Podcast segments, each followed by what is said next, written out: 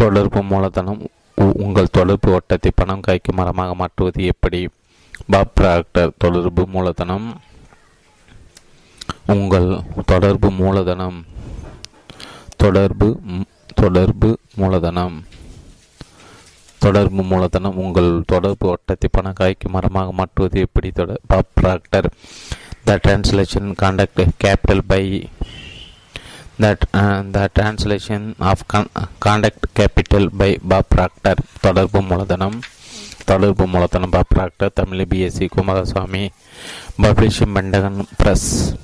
Marketed by Manjal publications. மனித தொடர்பை எப்படி மூலதனமாக்குவது என்று புரிதலை வளர்த்து கொண்டிருக்கும் ஒவ்வொரு தொழிலதிபருக்கும் தொழில் முனைவோருக்கும் புத்தகத்தை நான் காணிக்கையாக்குகிறேன். உள்ளடக்கம் நுழையும் முன் ஒன்று எது மூலதனம், அது எவ்வாறு மாறுகிறது? இரண்டு தொட்டறியப்படக்கூடிய மூலதனமும் தொட்டறியப்பட முடியாத மூலதனம் எது வெற்றி வகை சூடுகிறது? மூன்று மூலதனத்தை மின்வேகம் பரிணாம வளர்ச்சி. நான்கு ஃபேஸ்புக்கும் நேர் நேருக்கு நேர் தொடர்பும். ஐந்து தொழில் முனைவோரின் சகாப்தம். ஆறு பரிந்துரைப்பின் மூலம் விற்பனை தொழில் தொடர்பு மூலதனத்தை பணங்காய்க்கு மரமாக மாற்றுவதற்கான சிறந்த வழி. ஏழு உங்கள் தொடர்பு வட்டத்தை பயன்படுத்தி பிறர் எப்படி பணம் சம்பாதித்து கொண்டிருக்கிறார்கள். எட்டு முடிவே இல்லாத தொடர்புகள். ஒன்பது உங்கள் செயல்களின் பலத்த முழங்களுக்கு நடுவே நீங்கள் என்ன கூறுகிறீர்கள் என்பது எனக்கு கேட்கவில்லை. நன்றி உரை. என் வாழ்வை ஒட்டுமொத்தமாக மாற்றிய தகவல்களுக்கு என்னை இட்டுச் சென்ற பல ஆசானங்களுக்கு இங்கு நான் நன்றி தெரிவிக்க விரும்புகிறேன். இருக்க மூலதனங்கள் மிகவும் மதிப்பு வாய்ந்தது மக்கள் தொடர்பு தான் என்பதை நான் தெள்ள தெளிவாக புரிந்து கொள்ள இவர்கள் எனக்கு உதவினர். சிந்தனை ஒருமுகப்படுத்தி செல்வத்தை கூடுங்கள் என்ற நெப்பொலிகளின் புத்தகத்தை ரே ஸ்டோன் போர்டு எனக்கு கொடுத்து உதவினார். அப்புத்தகம் வாழ்வில் முதன் முறையாக என்னை சிந்திக்க வைத்தது. அதுவரை நான் மக்களாலும் சுற்றுச்சூழல்களும் வழிநடத்தி செல்லப்பட்டு ஒரு மனித இயந்திரமாக வாழ்ந்து வந்தேன். இலக்குகளின் மகிமே பலமான ஐக்கிய செயல்பாடு. தாங்கள் என்ன செய்து கொண்டிருக்கிறோம் என்பதை அறிந்திருக்க மக்களின் வழி நடத்தல்கள் அவர்களிடம் கேட்டு பெறுதல் ஆகியவை குறித்து நெப்பொலியன்கள் என்னை தட்டி எழுப்பினார். அப்புத்தகம் என்னை ஏரல் நைட்டின்களின் ஒளிப்பதிவுகளுக்கும் பின்ன நைட்டின்கள் கோனாட்டு நிறுவனத்திற்கு விட்டு சென்றது. ஏரல் நைட்டின்களிலும் லாய்ட் கோனாடும் என் வாழ்வில் மிக மிக முக்கிய பங்கு வகித்திரு நபர்களால் ஆவார். எதை படிக்க வேண்டும், அதை எவ்வாறு படிக்க வேண்டும், படித்தது எவ்வாறு நடைமுறைப்படுத்த வேண்டும் என்பதை ஏரல் நைட்டின்கள் என்று எனக்கு கற்றுக் கொடுத்தார். உறவுகளை வளர்த்திருப்பதன் முக்கியத்துவம் லாய்ட் கோனாட் எனக்கு புரிய வைத்தார். அவர் அதில் கை தேர்ந்தவர். என் வாழ்க்கையில் மிகப்பெரிய தாக்கத்தை ஏற்படுத்தியுள்ள விஷயங்களை பிறருக்கு கற்றுத்தர வேண்டும் என்ற என் விருப்பத்தை என்னுள் விதைத்து அவர்கள் இருவரும் தான். அந்த விருப்பம் பின்னர் வளர்ந்து விசுரூபம் எடுத்தது.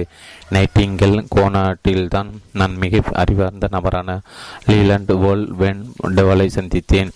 அவர் தனது சாசன்களை உருவான டாக்டர் சி ஹாரி ரோரை எனக்கு அறிமுகப்படுத்தி வைத்தார். அவர்கள் இருவரும் சேர்ந்து என் மனதின் ஆழத்திற்கு நான் பயணம் செய்ய எனக்கு கற்றுக் கொடுத்தனர். அதோடு தங்கள் வாழ்நாள் முடிவு செலவழித்து ஒருவரால் என்னவெல்லாம் கற்றுக்கொள்ள முடியுமோ அவற்றையெல்லாம் அவர்கள் இருவரும் எனக்கு கற்றுக் கொடுத்தனர். நான் கடந்த நாற்பது வருடங்கள் உலகிலும் கற்றுக் கொடுத்து வரும் நிகழ்ச்சிகளுக்கு அடித்தளமாக அமைந்தது அவர்கள் எனக்கு கற்றுக் கொடுத்த விஷயங்கள் சாராம்சம்தான். நைட்டிங்கள் கோனாட்டு நிறுவனத்தில் வைத்துதான் நான் வெகு நாட்களாக ஒளிநாடாவில் கெட்டு வந்திருந்த குரலுக்கு சொந்தக்காரான பில் கோவை சந்தித்தேன். பின்னர் நாங்கள் இருவரும் நண்பர்களான அவர்தான் என் மேடை பேச்சு திறமையை பட்டை தீட்டி உதவினார். அவர் எனக்கு கிடைத்த ஒரு அற்புதமான நண்பர், மாபெரும் ஆசான். செழிப்பான திருப்தி அளிக்கிறது ஒரு வாழ்க்கை எப்படி வாழ வேண்டும் என்பதை நான் புரிந்து கொள்ள எனக்கு உண்மையிலே உதவியவர்கள் இவர்கள் தான். நான் கற்றுக்கொண்டவற்றின் சாராம்சத்தை நீங்கள் இப்புத்தகத்தின் வாயிலாக உணர்வீர்கள் என்று நான் நம்புகிறேன். நுழையும் முன் எதிர்பக்கத்தில் எதிர்மற்றுள்ள உலக புகழ்பெற்ற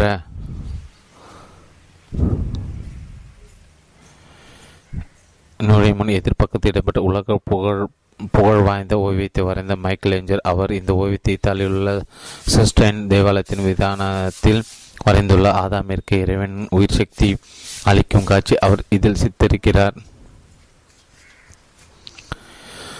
இந்த ஓவியம் ஐநூறு ஆண்டுகளுக்கு முன்னால் திட்டப்பட்டிருந்த போதும் இன்று கூட பார்ப்பவர்கள் மனதில் இது பெரும் தாக்கத்தை ஏற்படுத்துவதற்கு காரணம் இன்று நவீன யுகத்தின் அடிப்படை உண்மை ஒன்றை இது நமக்கு நினைவூட்டுகிறது என்பதுதான். அந்த உண்மை இதுதான்: தொழில்நுட்பம் என்பது மனித ஒருவர்களுக்கு ஒரு உபகாரமாக வேண்டுமானால் இருக்கலாம், ஆனால் ஒருபோரும் அதற்கு மாற்றாக இருக்க முடியாது. தொழில்நுட்பங்கள் எந்த அளவுக்கு நவீனமாக இருந்தாலும் சரி, எந்த அளவுக்கு மக்களின் ஊடுருவி இருந்தாலும் சரி, அவை மனித ஒருவர்களுக்கு ஒருபோதும் ஈடு ஆகாது.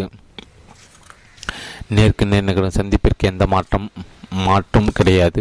ஒரு கைக்குலுக்களையோ அல்லது ஒரு அணைப்பையோ உங்கள் மின் பிரதி எடுக்க முடியாது. கண்ணோடு கண் நோக்குவது மின்னஞ்சல் இயலாது.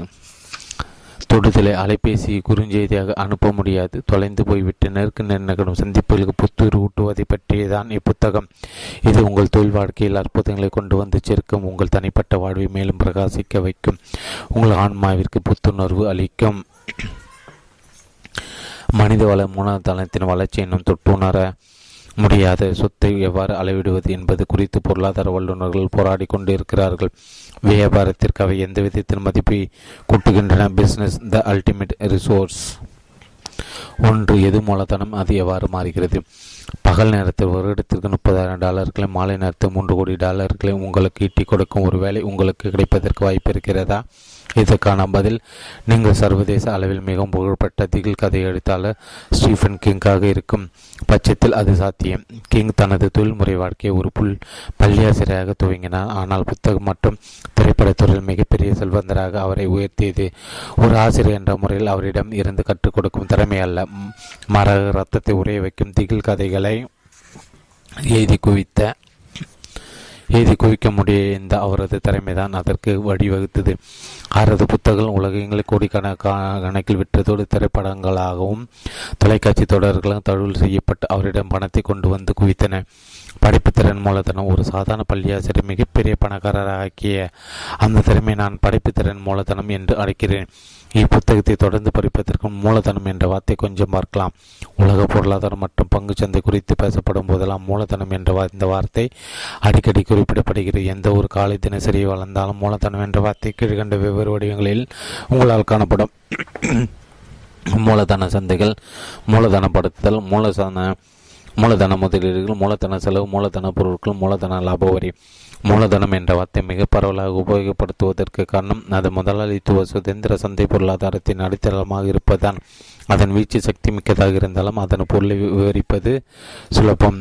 மூலதனம் என்ற வார்த்தைக்கு அகராதி இவ்வாறு பொருள் தருகிறது: செல்வத்தை மேலும் பெருக்க உபயோகப்படுத்தும் செல்வம்.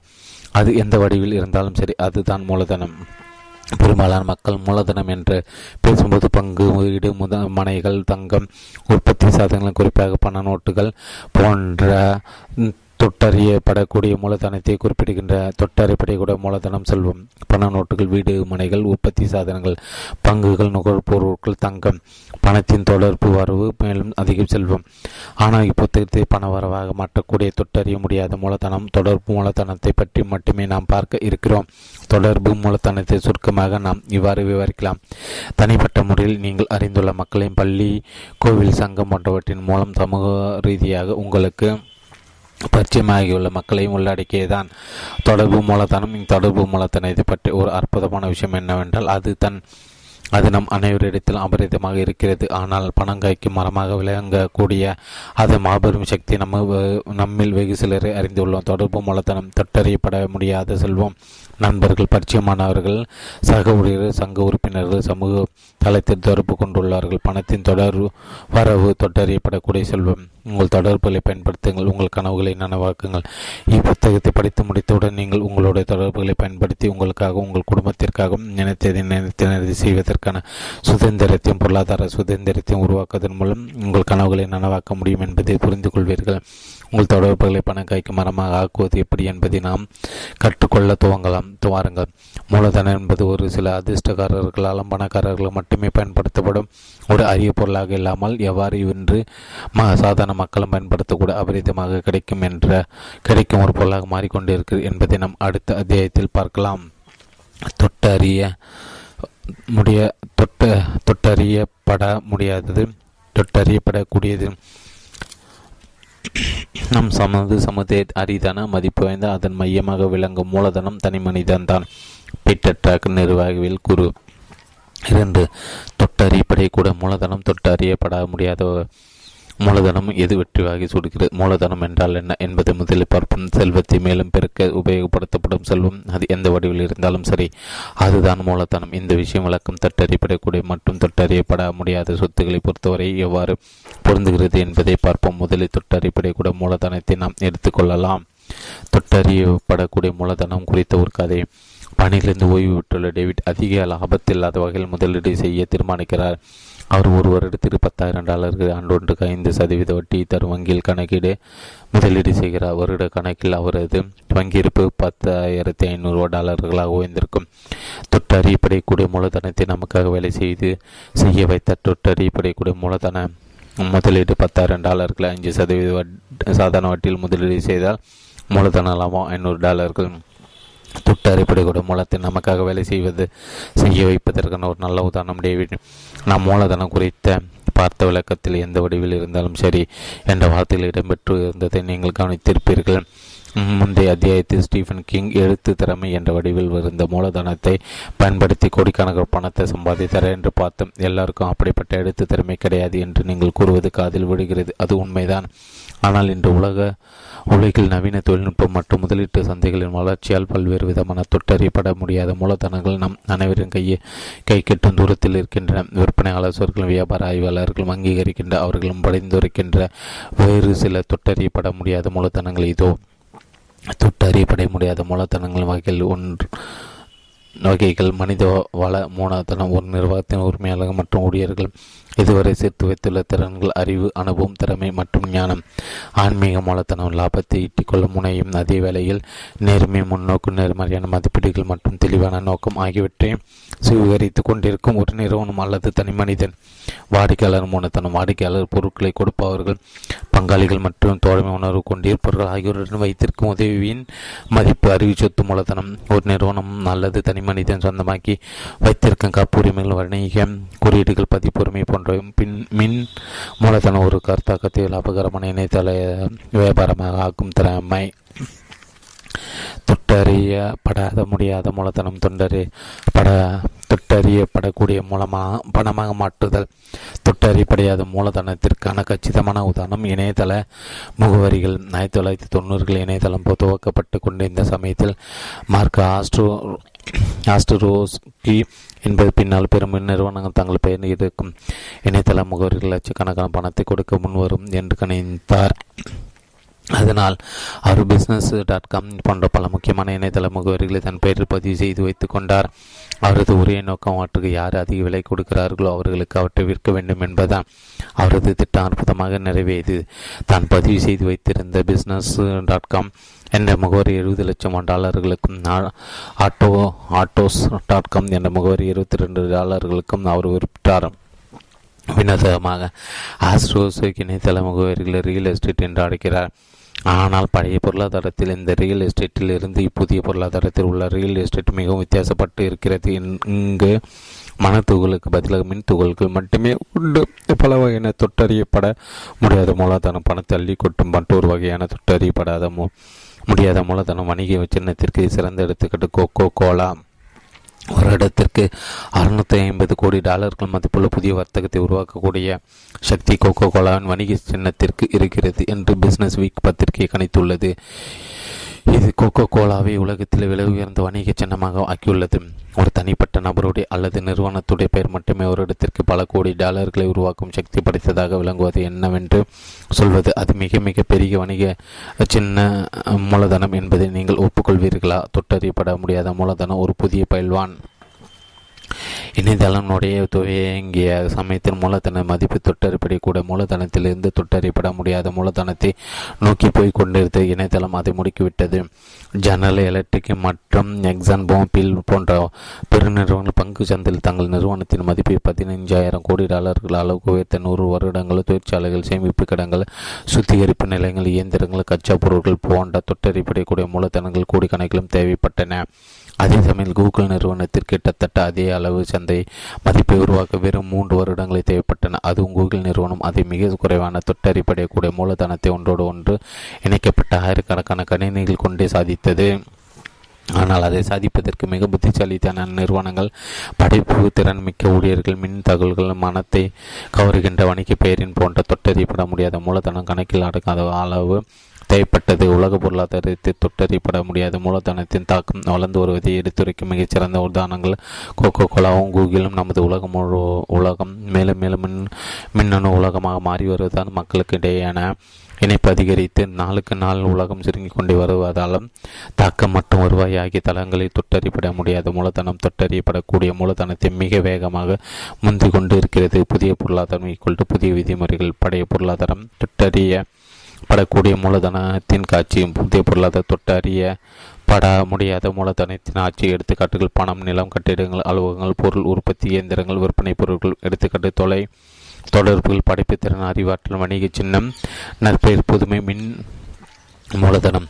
மூலதனத்தின் பரிணாம வளர்ச்சி பற்றியும் தொட்டறிப்படக்கூடிய மூலதனத்தில் இருந்து தொட்டறிப்படைய முடியாத மூலதனத்தை நோக்கி அதன் பயணம் உங்கள் வாழ்க்கையை எவ்வாறு தலைகீழாக புரட்டி போட்டுக்கொண்டு இருக்கிறது என்பதை பற்றியும் புரிந்து கொள்ள நீங்கள் அடுத்த அத்தியாயத்தை புரட்டுங்கள். அதை படிக்கும்போது மூலதனம் எவ்வாறு உருவாக்கப்படுகிறது என்பதை பற்றி நீங்கள் சிந்தித்து கொண்டிருக்கும் விதத்தை நீங்கள் மாற்றிக்கொள்ள வேண்டியது ஏன் அவசியம் என்பதையும் நீங்கள் புரிந்து கொள்வீர்கள்.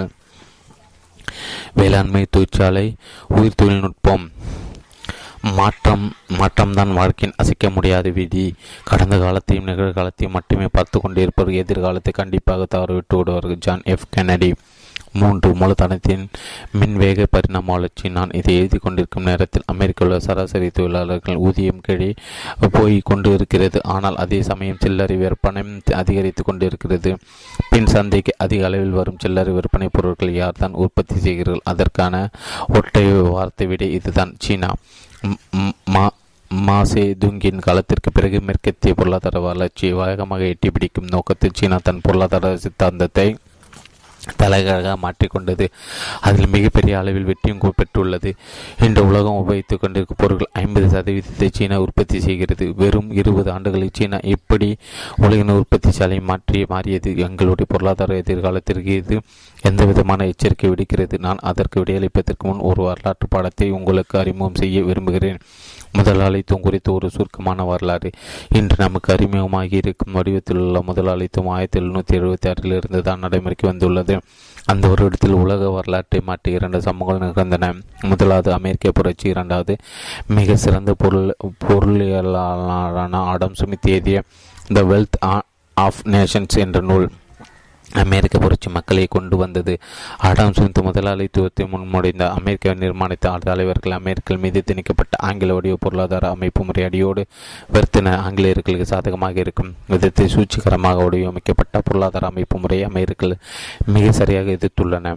ஆடம் ஸ்மித் முன்மொழிந்த வர்த்தக அமைப்பு முறை அரசியல் அரசியல் சாசனத்தை போலவே புரட்சிகரமாக இருந்து தீர்மானிக்கும் பொறுப்பை மக்களிடம் விட்டுவிட்டார். பொருட்கள் மற்றும் சேவைகளை வாங்குவதிலும் விற்பதிலும் அவர்கள் தங்கள் நலனை முதன்மையாக்கிக் கொள்வார், அது ஊக்குவிக்கப்பட வேண்டும் என்று அவர் வாதிட்டார். ஆடம் ஸ்மித்தின் கருத்துக்கள் இன்று நவீன சுதந்திர வர்க்கத்தின் துவக்கத்திற்கு அடிக்கல் நாட்டின. அமெரிக்கர்கள் மீதான ஆங்கில காலனியத்துவத்தின் எதிர்மறை விளைவுகள், தாங்க முடியாத வரிச்சுமை, மிக குறைவான சுதந்திரம், கடுமையான கட்டணங்கள், அரசு அதனுடன் நடத்தப்பட்ட தொழில்கள். முதலாளித்துவம் குறித்த ஆடம் ஸ்மித்தின் கருத்துக்கள் குறைந்த வரி, தனிப்பட்ட வணிகம், சுதந்திர வர்த்தகம், சிறு அளவிலான அரசாங்கம், நில உடைமை, பொதுமக்களுக்கு அதிகம் சுதந்திரம். அமெரிக்க நிர்மாணித்த தலைவர்கள் ஆடம் ஸ்மித்தின் கோட்பாட்டை தத்தெடுத்துக் கொண்டனர். முதலாளித்துவம் முதல் பாகம் அரங்கியது. இருபதாம் நூற்றாண்டின் மத்தியில் அது வளர்ந்து முதலாளித்துவத்தின் இரண்டாம் பாகம் துவங்கியது. இன்று இருக்கும் வடிவும் அதன் மூன்றாம் பாகம். அதன் ஒவ்வொரு காலகட்டத்தை குறித்தும் சுருக்கமாக பார்க்கலாம்.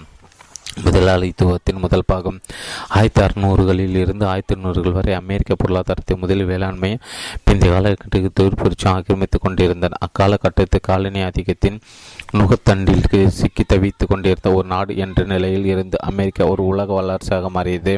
வரலாறானது தங்கமலம் பூசப்பட்ட காலம் என்று வர்ணித்த காலகட்டத்தில் முதலாளித்துவத்தின் முதல் பாகம் முடிவடைந்தது. ஏகபோக ஆட்சி செலுத்தி கொண்டிருந்த தொழிற்சாலை தொழில் முதலாளிகளும் ஈவிரக்கமற்ற லாப வெறியால் உந்தப்பட்டிருந்த சுடர்கள் தொழிலதிபர்கள் நாட்டின் செல்வத்தின் தொண்ணூறு சதவீதத்தை தங்கள் கட்டுப்பாட்டில் வைத்திருந்தன. நாட்டு மக்கள் எண்பது சதவீதத்தின் நாள் ஒன்றுக்கு பத்து மணி நேரத்திற்கும் அதிகமாக மிக குறைந்த கூலிக்கு தங்கள் வாழ்க்கை அடமானம் வைத்திருந்தன. முதலாளித்துவம் இரண்டாவது பாகம் ஆயிரத்தி தொள்ளாயிரங்களின் துவக்கத்தில் ஹென்றிவுட் ஆரம்பித்து வைத்து பொருட்களை வரிசையாக உற்பத்தி செய்து தள்ளிய தொழிற்சாலைகளின் வளர்ச்சி சுரூபம் எடுத்தது. இரண்டாம் உலக போர் உற்பத்தி தொழிற்சாலை துறையை மேலும் முடுக்கிவிட்டது. போருக்கு பின்னர் பொருளாதாரம் சிறப்பாக தடை துவங்கியதால் நல்ல ஊதியம் அளித்த தொழிற்சாலை வேலைகள் பல்கி பெருகின. ஆயிரத்தி தொள்ளாயிரத்தி ஐம்பது பொருளாதாரத்தில் ஒரு மாபெரும் மாற்றம் துவங்கியது. தகவல் இயக்கம் துவங்க முழு மூச்சுடன் முன்னேறி கொண்டிருந்தால் வரலாற்றில் முதன் முறையாக பெருமளவிற்கு மூளை உடைப்பை அதிகமாக கா சார்ந்திருந்த அலுவலக ஊழல் உடல் உடைப்பை அதிகமாக சார்ந்திருந்த தொழிற்சாலை தொழிலாளர்களை விட எண்ணிக்கையில் அதிகரித்து அவர்களை பின்னுக்கு தள்ளியுள்ளனர். தொழிற்சாலைகளினுடைய நுழைக்கப்பட்ட தானியங்கு தொழில்நுட்பம் தொழிற்சாலை வேலைகளை பெருமளவில் பறித்து கொண்டது. முதலாளித்துவத்தின் மூன்றாம் பாகம் ஆயிரத்தி தொள்ளாயிரத்தி தொண்ணூற்றி ரெண்டில் அமெரிக்க சட்டமன்றம் இணையதளத்தை வர்த்தக மையப்படுத்துவாங்க கழித்து பத்து ஆண்டுகளுக்கு இணையதளம் முதலாளித்துவ மூன்றாம் பாகத்தை முடிவீச்சுடன் களத்தில் இறக்கியது. உலகத்தை வெகு வேகமாக மாற்றிக்கொண்டிருக்கும் உடனடி தகவல் பரிமாற்றம் மற்றும் வர்த்தகத்தை உள்ளடக்கிய உலக அளவிய விதத்தில் பரவியிருக்கும் மின் பொருளாதார முதலாளித்துவம் மூன்றாம் பாகம் உருவெடுத்தது. இதற்கிடையே பன்னாட்டு பன்னாட்டு நிறுவனங்கள் வேலைகளை வெளிநாடுகளுக்கு ஏற்றுமதி செய்ய துவங்கின. ஊழியர்களின் ஊதியத்தை குறைத்ததன் இணையதளத்து தகவல்கள் இலவசமாக பரிமாறப்பட்டு கொண்டிருந்ததால் நாளிதழ்கள் போன்ற பல நூறு ஆண்டுகள் பழமையான தொழிற்துறைகள் மூ மூட்டையை கட்டும் நிலைமைக்கு தள்ளப்பட்டன அல்லது புதிய வடிவத்தை தங்களை நிர்மாணம் செய்து கொள்ள நிர்பந்திக்கப்பட்டன.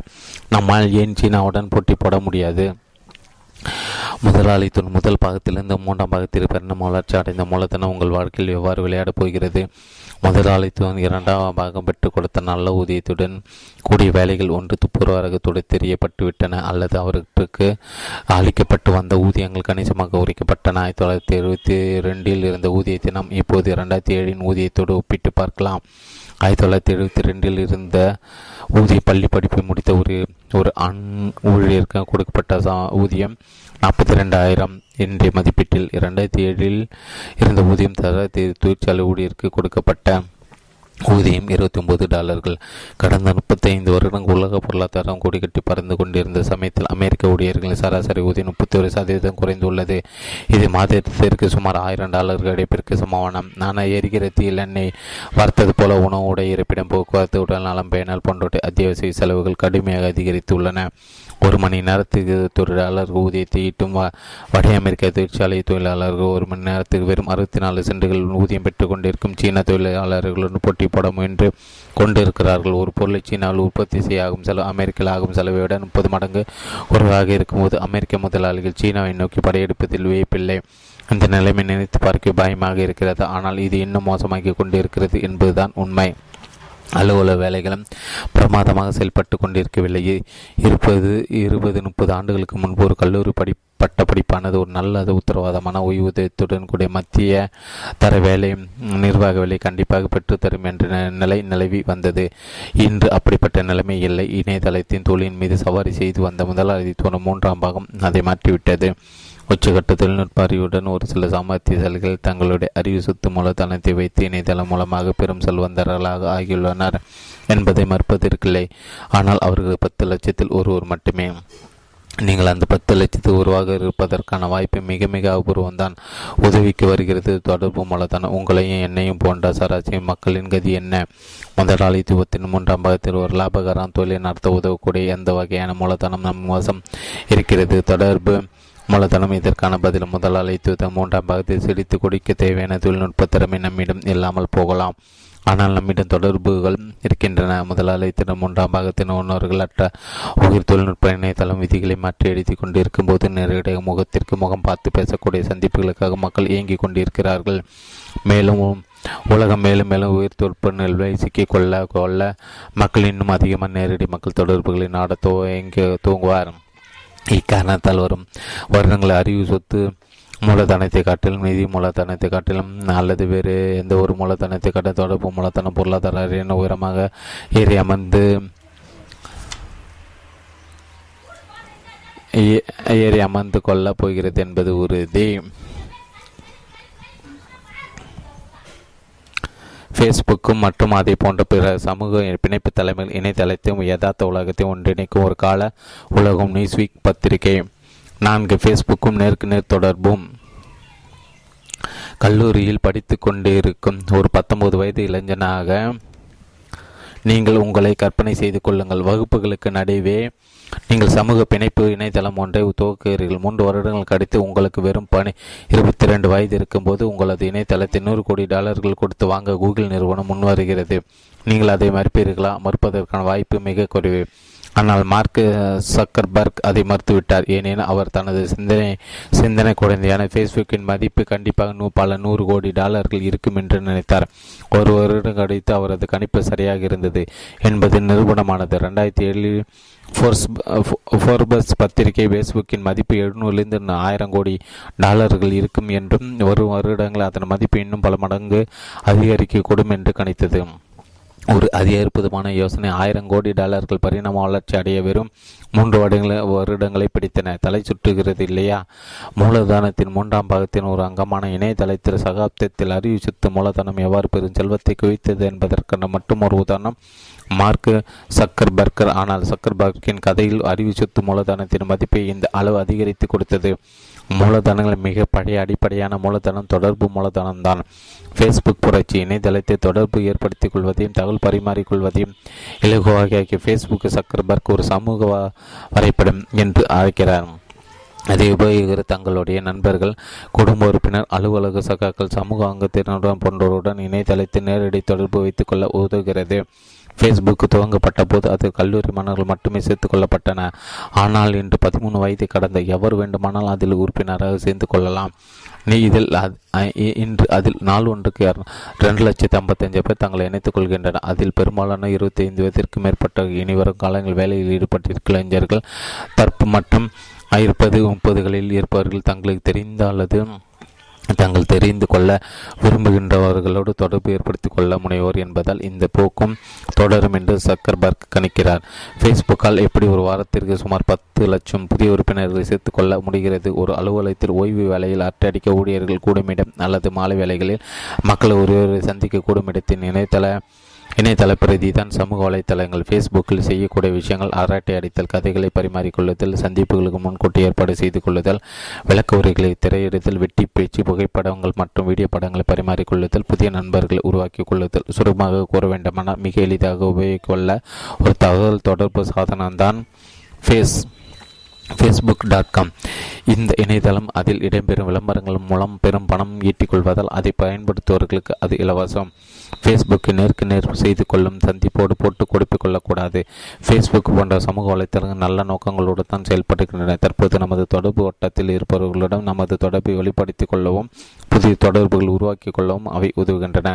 நாம் இப்போது மூலதனத்தின் மூன்றாம் பாக காலகட்டத்தில் இருப்பதால் Facebook dot com, link LinkedIn dot com போன்ற சமூக வலைத்தளங்கள் நம்முடைய தொடர்பு மூலதனத்தையும் பாதிப்பையும் எண்ணிக்கும் பெருக்க உதவுகின்றன. இதுவரை கதை நன்றாக போய்கொண்டே இருக்குது. ஆனால் இந்த நினைவில் வைத்துக் கொள்ளுங்கள், ஃபேஸ்புக்கால் ஒருபோதும் நேருக்கு நேர் நிகழும் சந்திப்பிற்கு ஒரு மாட்டாக இருக்க முடியாது. பல லட்சம் பிரதிகள் விற்பனையுள்ள மெகா மெகா டென்ட்ஸ் என்ற புத்தகத்தின் ஆசிரியர் ஜான் நெய்ஸ்பிட் இது குறித்து இவ்வாறு கூறுகிறார். நம்மிடம் எவ்வளவுக்கு எவ்வளவு உயிர் தொழில்நுட்பம் அதிகமாக இருக்கிறதோ அவ்வளோக்கு அவ்வளோ அதை சமன் செய்ய தேவையான நேரடி மக்கள் தொடர்பு நமக்கு தேவை. நம்மிடம் எவ்வளவுக்கு எவ்வளவு உயர் தொழில்நுட்பம் அதிகமாக இருக்குதோ அவ்வளவுக்கு அவ்வளோ அதை சமன் செய்ய தேவையான நேரடி மக்கள் தொடர்பு நமக்கு தேவை. ஜான் நேஸ்ட்ரி மெகா ட்ரெண்ட்ஸ் நூலாசிரியர். இணையதளம் மூலம் நீங்கள் ஒருவரால் எவ்வளோ அதிநவீனமாக வழிநடத்தப்பட்டாலும் சரி, நேருக்கு நேர் ஏற்படும் சந்திப்புகளுக்கு எந்த மாற்றமும் கிடையாது. ஒரு கை குலுக்கலையோ அல்லது ஒரு அணைப்பையோ உங்கள் மின் பிரதி எடுக்க முடியாது. கண்ணோடு கண் நோக்குவதே மின் அஞ்சல் செய்ய இயலாது. தொடுதலை அலைபேசியின் மூலம் குறுஞ்செய்தியாக அனுப்ப முடியாது. நம்முடைய வாழ்வில் நாம் நேரில் சென்றே ஆக வேண்டியிருந்த பல சந்தர்ப்பங்கள் நாம் அனைவரும் கண்டிப்பாக எதிர்கொண்டிருப்போம். திருமணங்கள், பிறந்தநாள் கொண்டாட்டங்கள், பட்டமளிப்பு விழா நிகழ்ச்சிகள், குடும்ப உறுப்பினர்கள் மாறு சந்திப்புகள், உல்லாச பயணங்கள் போன்ற மகிழ்ச்சிகரமான நேரங்களில் நாம் நேரில் கலந்து கொள்ள வேண்டும் என்ற அழைப்பு நமக்கு விடப்பட்டிருக்கும். அதே போல இறுதிச் சடங்குகள், பிரிவு உபச்சார விழாக்கள், அஞ்சலி செலுத்தும் நிகழ்ச்சிகள் போன்ற நேரங்களில் நாம் நேரில் சென்று கலந்து கொள்ள வேண்டி வேண்டி இருந்திருக்கும். அதே போல் நம்ம தொழில் வாழ்க்கையிலும் தொழில் ரீதியான மிக முக்கியமான சந்திப்புகள், வர்த்தக விளக்க உரைகள், புதிய அவர்களுக்கு பயிற்சி அளித்தல், ஒரு முக்கியமான உடன்பாட்டை நிறைவு செய்தல், பிராந்திய அல்லது தேசிய அளவிலான கருத்தரங்குகளில் பங்கு கொள்ளுதல் போன்றவற்றை நேரில் கலந்து கொள்ளாமல் உங்களால் செய்ய இயலாது. உயர் தொழில்நுட்ப சாதங்கள் அற்புதமானவை என்றாலும் அவை ஜீவனற்றவை. அதனால் தான் ஒரு நேரடி நிகழ்ச்சி ஒன்று பண்ணும் ஆற்றல் அதிர்வை அவை ஒருபோதும் உருவாக்குவதில்லை. ஒரு நேரடி நிகழ்ச்சியில் வெளிப்படும் உத்வேகம் அல்லது நேருக்கு நேர் நீங்கள் ஒருவரை சந்திக்கும்போது உங்கள் மன மனதிலும் ஆன்மாவில் ஏற்படும் தொடர்பு உணர்வு போன்றவற்றை அவற்றால் ஒருபோதும் உருவாக்க இயலாது. மின்னஞ்சலற்ற வெள்ளிக்கிழமைகள் மின் தகவல் தொடர்புகளோடு ஒப்பிடும்போது நேருக்கு நேர் நிகழ்த்தப்படும் சந்திப்புகள் மேலானவை என்பதை பெருநின உணர தலைப்பட்டுள்ளன. Intel, USA, சொல்லுலா, delayed and touch போன்ற பன்னாட்டு நிறுவன மின்னஞ்சலற்ற வெள்ளிக்கிழமைகள் அல்லது மின்னஞ்சலற்ற வார இறுதிகள் என்ற திட்டத்தை தீவிரமாக நடைமுறைப்படுத்தி வருகின்றன. இந்த மின்னஞ்சல் தடை அவசர செய்திகளுக்கு பொருந்தாது என்றாலும் ஊழியர்கள் தங்கள் சக ஊழியர்களுடன் வாடிக்கையாளர்களுடன் நேருக்கு நேராகவும் அல்லது தொலைபேசி மூலமாக பேசுவதை ஊக்குவிப்பதன் மூலம் உற்பத்தி அதிகரிக்கும் உறவுகளை மேம்படுத்தும் இந்நிறுவனங்கள் முயன்று வருகின்றன. ஊழியர்கள் தங்களுடைய பிரச்சனைகள் தீர்த்துவிட்டு அடுத்து விலகி போவதற்கு பதிலாக எண்ணற்ற மின்னஞ்சல் வழியாக முன்னும் பின்னும் பிரச்சனைகளை பந்தாடி கொண்டு இருந்ததை கவனித்த மேலாளர்கள் தான் இந்த மின்னஞ்சலற்றத்தின் இயக்கத்தினை உருவாக்கினார். அதோடு மோசமாக வடிவமைக்கப்பட்ட நறுக்கு திரித்தார் போல எடுத்தப்படும் மின்னஞ்சல் தவறாக புரிந்து கொள்ளப்பட்ட உறவுகளை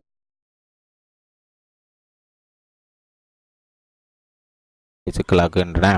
வெள்ளிக்கிழமையில் மின்னஞ்சல் தடை செய்யப்பட்டு உள்ளதால் ஊழியர்கள் மேலாளர்கள் ஒருவர் ஒருவர் நேருக்கு நேர் பார்த்து பேசி கொள்கின்றனர். சிக்கலாகி போன உறவுகளை புதுப்பித்துக் கொள்ளவும் தகவல் தொடர்பு பிரச்சனைகளை சுகமாக தீர்த்து கொள்ளவும் அது உதவுகிறது. வியாபாரம் என்பது ஜீவனற்ற அறிக்கைகளை மின்னஞ்சல்கள் மூலம் ஒருவருக்கு ஒருவர் பரிமாறிக்கொள்வதை மட்டும் உள்ளடக்கியது அல்ல. அது மனிதர்கள் மற்றும் அவர்களுக்கு இடையான உறவுகள் குறித்த ஒன்று என்று கூறுகிறார். யுஎஸ்ஏ செல்லுலார் நிறுவனத்தின் மார்க்கெட்டிங் இயக்குனர் ஜே கேத்தி வல்பி இப்போது உயர் தொழில்நுட்ப நிறுவனங்கள் கூட நேரடிய மக்கள் தொடர்பு என்பது மனிதர்களிடம் இயல்பாக இருக்கும் ஒரு அடிப்படை தேவை என்பதையும் அது ஒருபோதும் வழக்கொடைந்து போகாது என்பதை உணர்ந்துள்ளன. தொடு உணர்ச்சி ஏன் அவ்வளவு முக்கியத்துவம் வாய்ந்ததாக விளங்குகிறது? மக்கள் தொடுதலை விரும்புகின்றனர் என்பதை விட அது அவர்களுக்கு தேவையான ஒன்றாக விளங்குகிறது என்பதுதான் உண்மை. அதிகம் தொடாமல் கொஞ்சப்படாமல் அரவணைக்கப்படாமல் வளர்க்கப்படும் குழந்தைகள் வளர்ந்து பெரியவர்களாக ஆகும்போது அவர்களது அறிவுபூர்வமான உணர்வுபூர்வமான வளர்ச்சி தடைப்படுவதாகவும் அது அவர்களது வாழ்நாள் முழுவதும் தொடர்வதாகவும் ஆய்வுகள் தெரிவிக்கின்றன. பெரியவர்களான பிறகு கூட நாம் பிறக்கும்போது நாம் நம்மோடு கூடவே பிறந்த உடல் ரீதியான மற்றும் உணர்வு ரீதியான கடு தொடுதலுக்கான தேவை மறைந்து போய்விடுவதில்லை. அதனால்தான் தொடு உணர்ச்சி மாற்றாக உயிர் தொழில்நுட்பத்தை பயன்படுத்த நம்முள் எழும் சபலத்தை நாம் எதிர்த்து போராட வேண்டிய அவசியமாகிறது.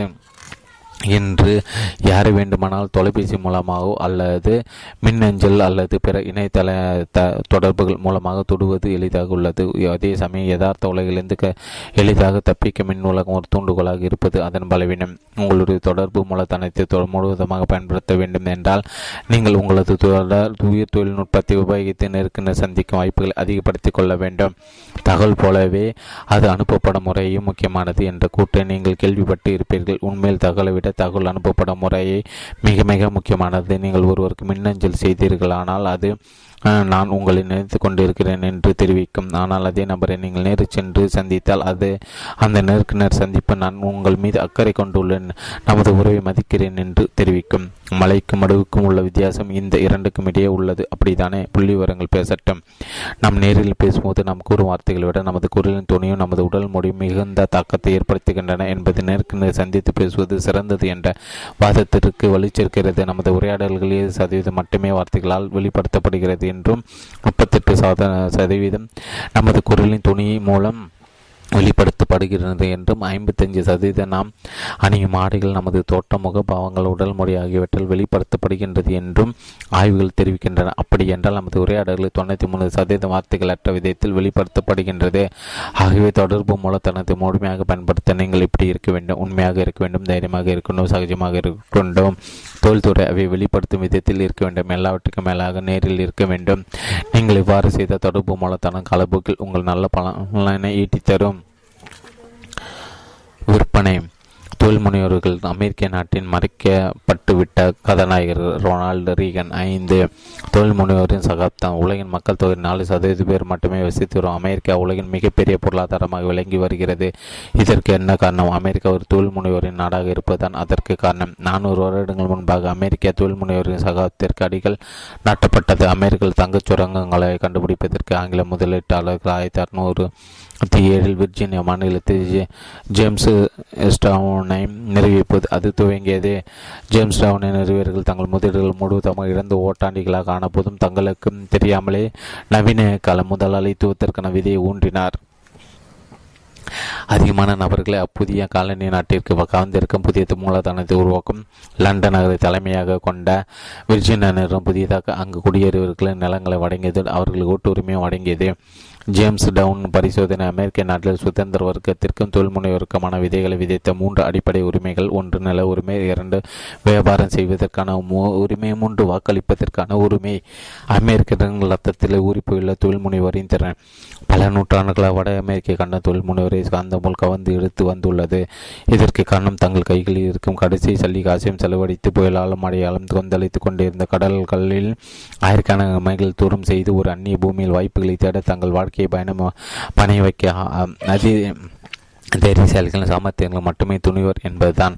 உங்களுடைய வாழ்நாள் சேமிப்பு முழுவதும் கையில் எடுத்துக்கொண்டு கண்காணாத ஒரு தேசத்திற்கு அங்கு பேசப்படும் மொழி தெரியாமல், அந்நாட்டு மக்களுடைய பாரம்பரியங்கள் மற்றும் சமூக பழக்க வழக்கங்கள் தெரியாமல், வேலை இல்லாமல் என்றாவது ஒரு நாள் உங்களது சொந்த வியாபாரத்தை துவக்க வேண்டும் என்ற ஒரு கனவுடன் நீங்கள் குடிபெயர்வதாக கொஞ்சம் கற்பனை செய்து பாருங்கள். அப்படிப்பட்ட ஒருவர் தான் ஒரு உச்சக்கட்ட தொழில் முனைவராக கருத வேண்டும், சரிதானே? ஆயிரத்தி எட்நூத்தி தொண்ணூற்றி ரெண்டுக்கும் ஆயிரத்தி தொள்ளாயிரத்தி முப்பதுக்கும் இடையே ஒன்று புள்ளி ரெண்டு கோடி மக்கள் அமெரிக்க குடிபெயர்ந்தனர்.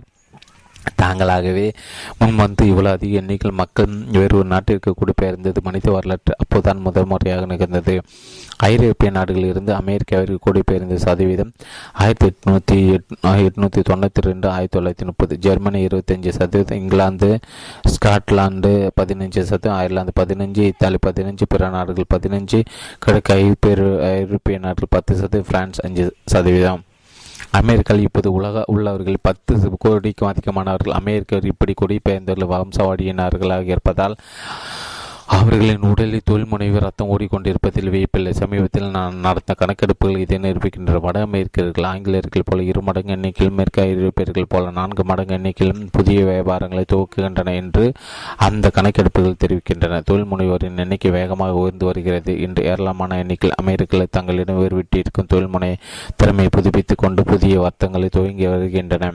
மாற்றங்கள் நிலையான ஒன்றாக ஒருவரிடத்திற்கும் இந்த காலகட்டத்தில் வேறு ஒருவருக்கு வேலை செய்வதை விட சுய தொழில் புரிவதில் ஆபத்து குறைவாக இருப்பதாக அவர்கள் நம்புகின்றனர். புள்ளி விவரங்களும் அதை ஆதரிக்கின்றன. பதினேழு வயதிற்கும் அறுபத்தஞ்சு வயதிற்கும் இடையே உள்ள அமெரிக்காவில் எட்டில் ஒருவர் சொந்த தொழிலை துவக்க முனைவதாக யுஎஸ்ஏ டுடே பத்திரிகை தெரிவிக்கிறது. அதாவது வேலைக்கு செல்லும் வயதில் உள்ள இரண்டு கோடி அமெரிக்கர்கள் சொந்த தொழிலை துவக்க முயற்சியில் ஈடுபட்டுள்ளனர். தொழில் முனைவோரின் எண்ணிக்கை திடீரென்று அதிகமாக அதிகரித்துள்ள அதிர்ஷ்டம் அமெரிக்கர் மட்டும் அடிக்கவில்லை, இது ஒரு உலக அளவிய போக்காக உருவெடுத்துள்ளது. ரஷ்யாவில் நிகழ்ந்துள்ள கம்யூனிஸ்ட் சித்தாந்தத்தின் வீச்சு, சீனாவில் வளர்ந்து கொண்டிருக்கின்ற அரசு கட்டுப்பாட்டில் இருக்கும் முதலாளித்துவத்தின் நெருக்கம் பெருக்கம் இந்த நெருப்பை ஊதிவிட்டு கொண்டிருக்கின்றன. எங்கெல்லாம் சுதந்திர மக்கள் இருக்கிறார்களோ, எங்கெல்லாம் சுதந்திர சந்தை இருக்கிறதோ, அங்கெல்லாம் தொழில் முனைவு என்னும் ஆழமரம் வேறொன்று வியப்பிக்க துவங்கியுள்ளது. தொழில் முனைவோரின் சகாத்தம் உங்களை வருக வருக என வரவேற்கிறது. தொழில் முனைவர் எந்த சந்தர்ப்பங்களை அதிகமாக எதிர்நோக்குகின்றன? தங்களுக்குள் புதைந்து கிடக்கும் தொழில் முனைவு கனவை வெளிப்படுத்த மக்களுக்கு டஜன் கணக்கில் காரணங்கள் இருக்கலாம். மக்கள் சொந்த தொழிலை துவக்க அவர்களுக்கு உத்வேகம் அளிக்கும் பத்து வாய்ப்புகள் இப்போது பார்க்கலாம். சொந்த தொழில் வழங்கும் பத்து வாய்ப்புகள்: ஒன்று, அதிகம் பணம் ஈட்டுவதற்கான வாய்ப்பு. இரண்டு, உங்கள் விருப்பப்படி வேலை நேரத்தை அமைத்துக் கொள்வதற்கான வாய்ப்பு. மூன்று, உங்கள் வாழ்க்கை கனவை நனவாக்குவதற்கான வாய்ப்பு. நான்கு, உங்கள் தலைவிதியை நீங்களே நிறுத்திக் கொள்வதற்கான வாய்ப்பு. ஐந்து, நீங்களே உங்களுக்கு முதலாளியாக இருந்து கொள்வதற்கான வாய்ப்பு. ஆறு, உங்களுடைய அலுவலக சகாக்களை நீங்களே தேர்ந்தெடுத்துக் கொள்வதற்கான வாய்ப்பு. ஏழு, உங்கள் தகுதி கட்ட வருவாய் ஈட்டுவதற்கான வாய்ப்பு. எட்டு, ஒரு குடும்ப பாரம்பரியத்தை கட்டியெடுப்பதற்கான வாய்ப்பு. ஒன்பது, பிற பிறருக்கு நன்மை செய்து கொண்டே நீங்கள் முன்னேறுவதற்கான வாய்ப்பு. பத்து, தனிப்பட்ட முறையிலும் தொழில் முறை ரீதியாகவும் வளர்ந்து வளருவதற்கான வாய்ப்பு. முந்தைய பக்கம் குறிப்பிடப்பட்டுள்ள வாய்ப்பில் எது உங்களுக்கு பொருத்தமாக இருக்கிறது என்று நீங்கள் கருதுகிறீர்கள்? அதிக பணம் ஈட்டுவதற்கான வாய்ப்பு என்பது மேலே உள்ள பட்டியலில் முதலாவதாக இருந்தாலும் அது உங்களுடைய பட்டியலில் கடைசியாக இடம்பெறக்கூடும். இதுதான் சுய தொழிலை துவக்குவதில் உள்ள மிகச்சிறந்த அனுகூலம். நீங்கள் சொந்த உங்கள் சொந்த காரணங்களுக்காக தான் உங்கள் சொந்தமாக ஒரு தொழிலை துவக்குகிறீர்கள் அன்றி வேறு ஒரு நிர்பந்தங்களுக்கு அல்ல. மிக குறைவான நீதியுடன் உங்களுடைய தொடர்பு மூலதனத்தில் உச்சக்கட்ட லாபத்தை பெற எந்த தொழிலை துவக்க வேண்டும் என்பதை கண்டறிய அடுத்த அத்தியாயத்திற்கு வாருங்கள். நவீன நேரடி விற்பனைத்துறை தான் இனி வரவிருக்கும் புதிய பொருட்களுக்கும் சேவைகளுக்குமான ஒரு விநியோக முறை இருக்கப் போகிறது. Paul Zane Pilzer the next millionaires புத்தகத்தின் ஆசிரியர் எங்களுக்கான முதலிடம் எங்களுக்கு தான் முதலிடம். ஆறு பதி பரிந்துரைப்பு மூலதன விற்பனை தொடர்பு மூலதனை பணம் காய்க்கும் மரமாக மாற்றுவதற்கு சிறந்த வழி. உலகங்கள் உள்ள கோடிக்கணக்கான மக்கள் தங்களுக்கு தாங்களே கேட்டுக்கொள்கின்ற கேள்வி நான் எந்த தொழிலை துவக்க வேண்டும் வேண்டுமா கூடாதா என்பது அல்ல, மாறாக நான் எப்படிப்பட்ட ஒரு தொழிலை துவக்க வேண்டும் என்பதுதான் அவர்களது கேள்வியாக இருக்கிறது. தங்களது சொந்த தொழிலை துவக்க விடையும் மக்களின் முன் மூன்று விருப்பத் தேர்வுகள் உள்ளன. ஒன்று, புதியதாக ஒரு தொழிலை துவக்குதல். இரண்டு, ஏற்கனவே மிக பிரபலமாக இருக்கும் ஒரு தொழிலுக்கான கிளை உரிமத்தை பெறுதல். மூன்று, பரிந்துரைப்பு விநியோகம். இந்த நெட்வொர்க்கு மார்க்கெட்டிங் என்று அழைக்கப்படுகிறது. புதிய தொழிலை துவக்குவது, ஏற்கனவே மிக பிரபலமாக இருக்கும் ஒரு தொழிலுக்கான கிளை உரிமத்தை பெறுவது ஆகிய முதல் இரண்டு வழிகளுக்கு பெருமளவு பணமும் அதிக சிறப்பாக வேலை செய்யும் என்பதை முன்போடையும் ஒரு வரை திட்டமும் உங்களிடம் இருக்க வேண்டும் என்பது ஆட்டுள்ள மிகப்பெரிய தடைக்கற்கள். அப்படின்னா நாம் தேர்ந்தெடுப்பதற்கு நமக்கு முன்னால் என்ன வழிகள் உள்ளன என்பதை நாம் இப்போது சுருக்கமாக பார்க்கலாம். கிளை உரிமத்தில் உள்ள ஆணைக்குழுங்கள் வெற்றிகரமாக இயங்கக்கூடிய என்று ஏற்கனவே நிரூபிக்கப்பட்ட வெறுமனை புள்ளிகள் இணைப்பது போன்ற ஒரு தொழிலை துவக்கும் அணுகலும் கிளை உரிம தொழில் உள்ளது.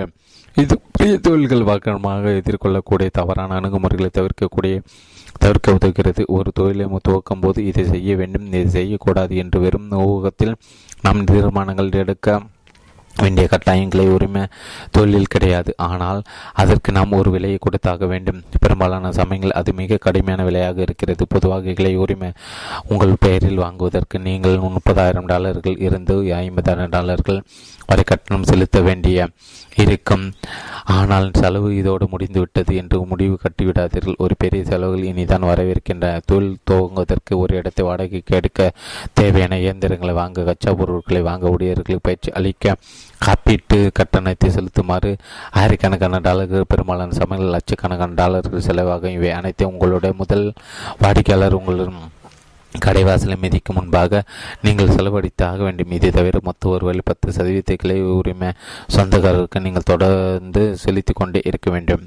அதோடு உங்கள் அனைத்து செலவுகளையும் ஈடுகட்டும் விதத்தில் அத்தொழிலை நடத்த உங்களுக்கு ஏகப்பட்ட நடப்பு மூலதனம் தேவைப்படும். பொதுவாக உங்கள் செலவுகளை ஈடுகட்டும் விதத்தில் உங்கள் வருவாய் உயர உங்களுக்கு இரண்டு முதல் மூன்று வருடங்கள் வரை பிடிக்கும். உங்கள் பதவிக்கு வருகிறது. பரிந்துரைப்பு மூலமாக நடைபெறும் விற்பனை கிளை உரிமம் மிகச்சிறந்த ஒரு வியாபார திட்டம் என்பது சந்தேகமில்லை. ஆனால் சராசரி மனிதர் நினைத்து பார்க்க முடியாத அளவு செலவு மிக்கது அது.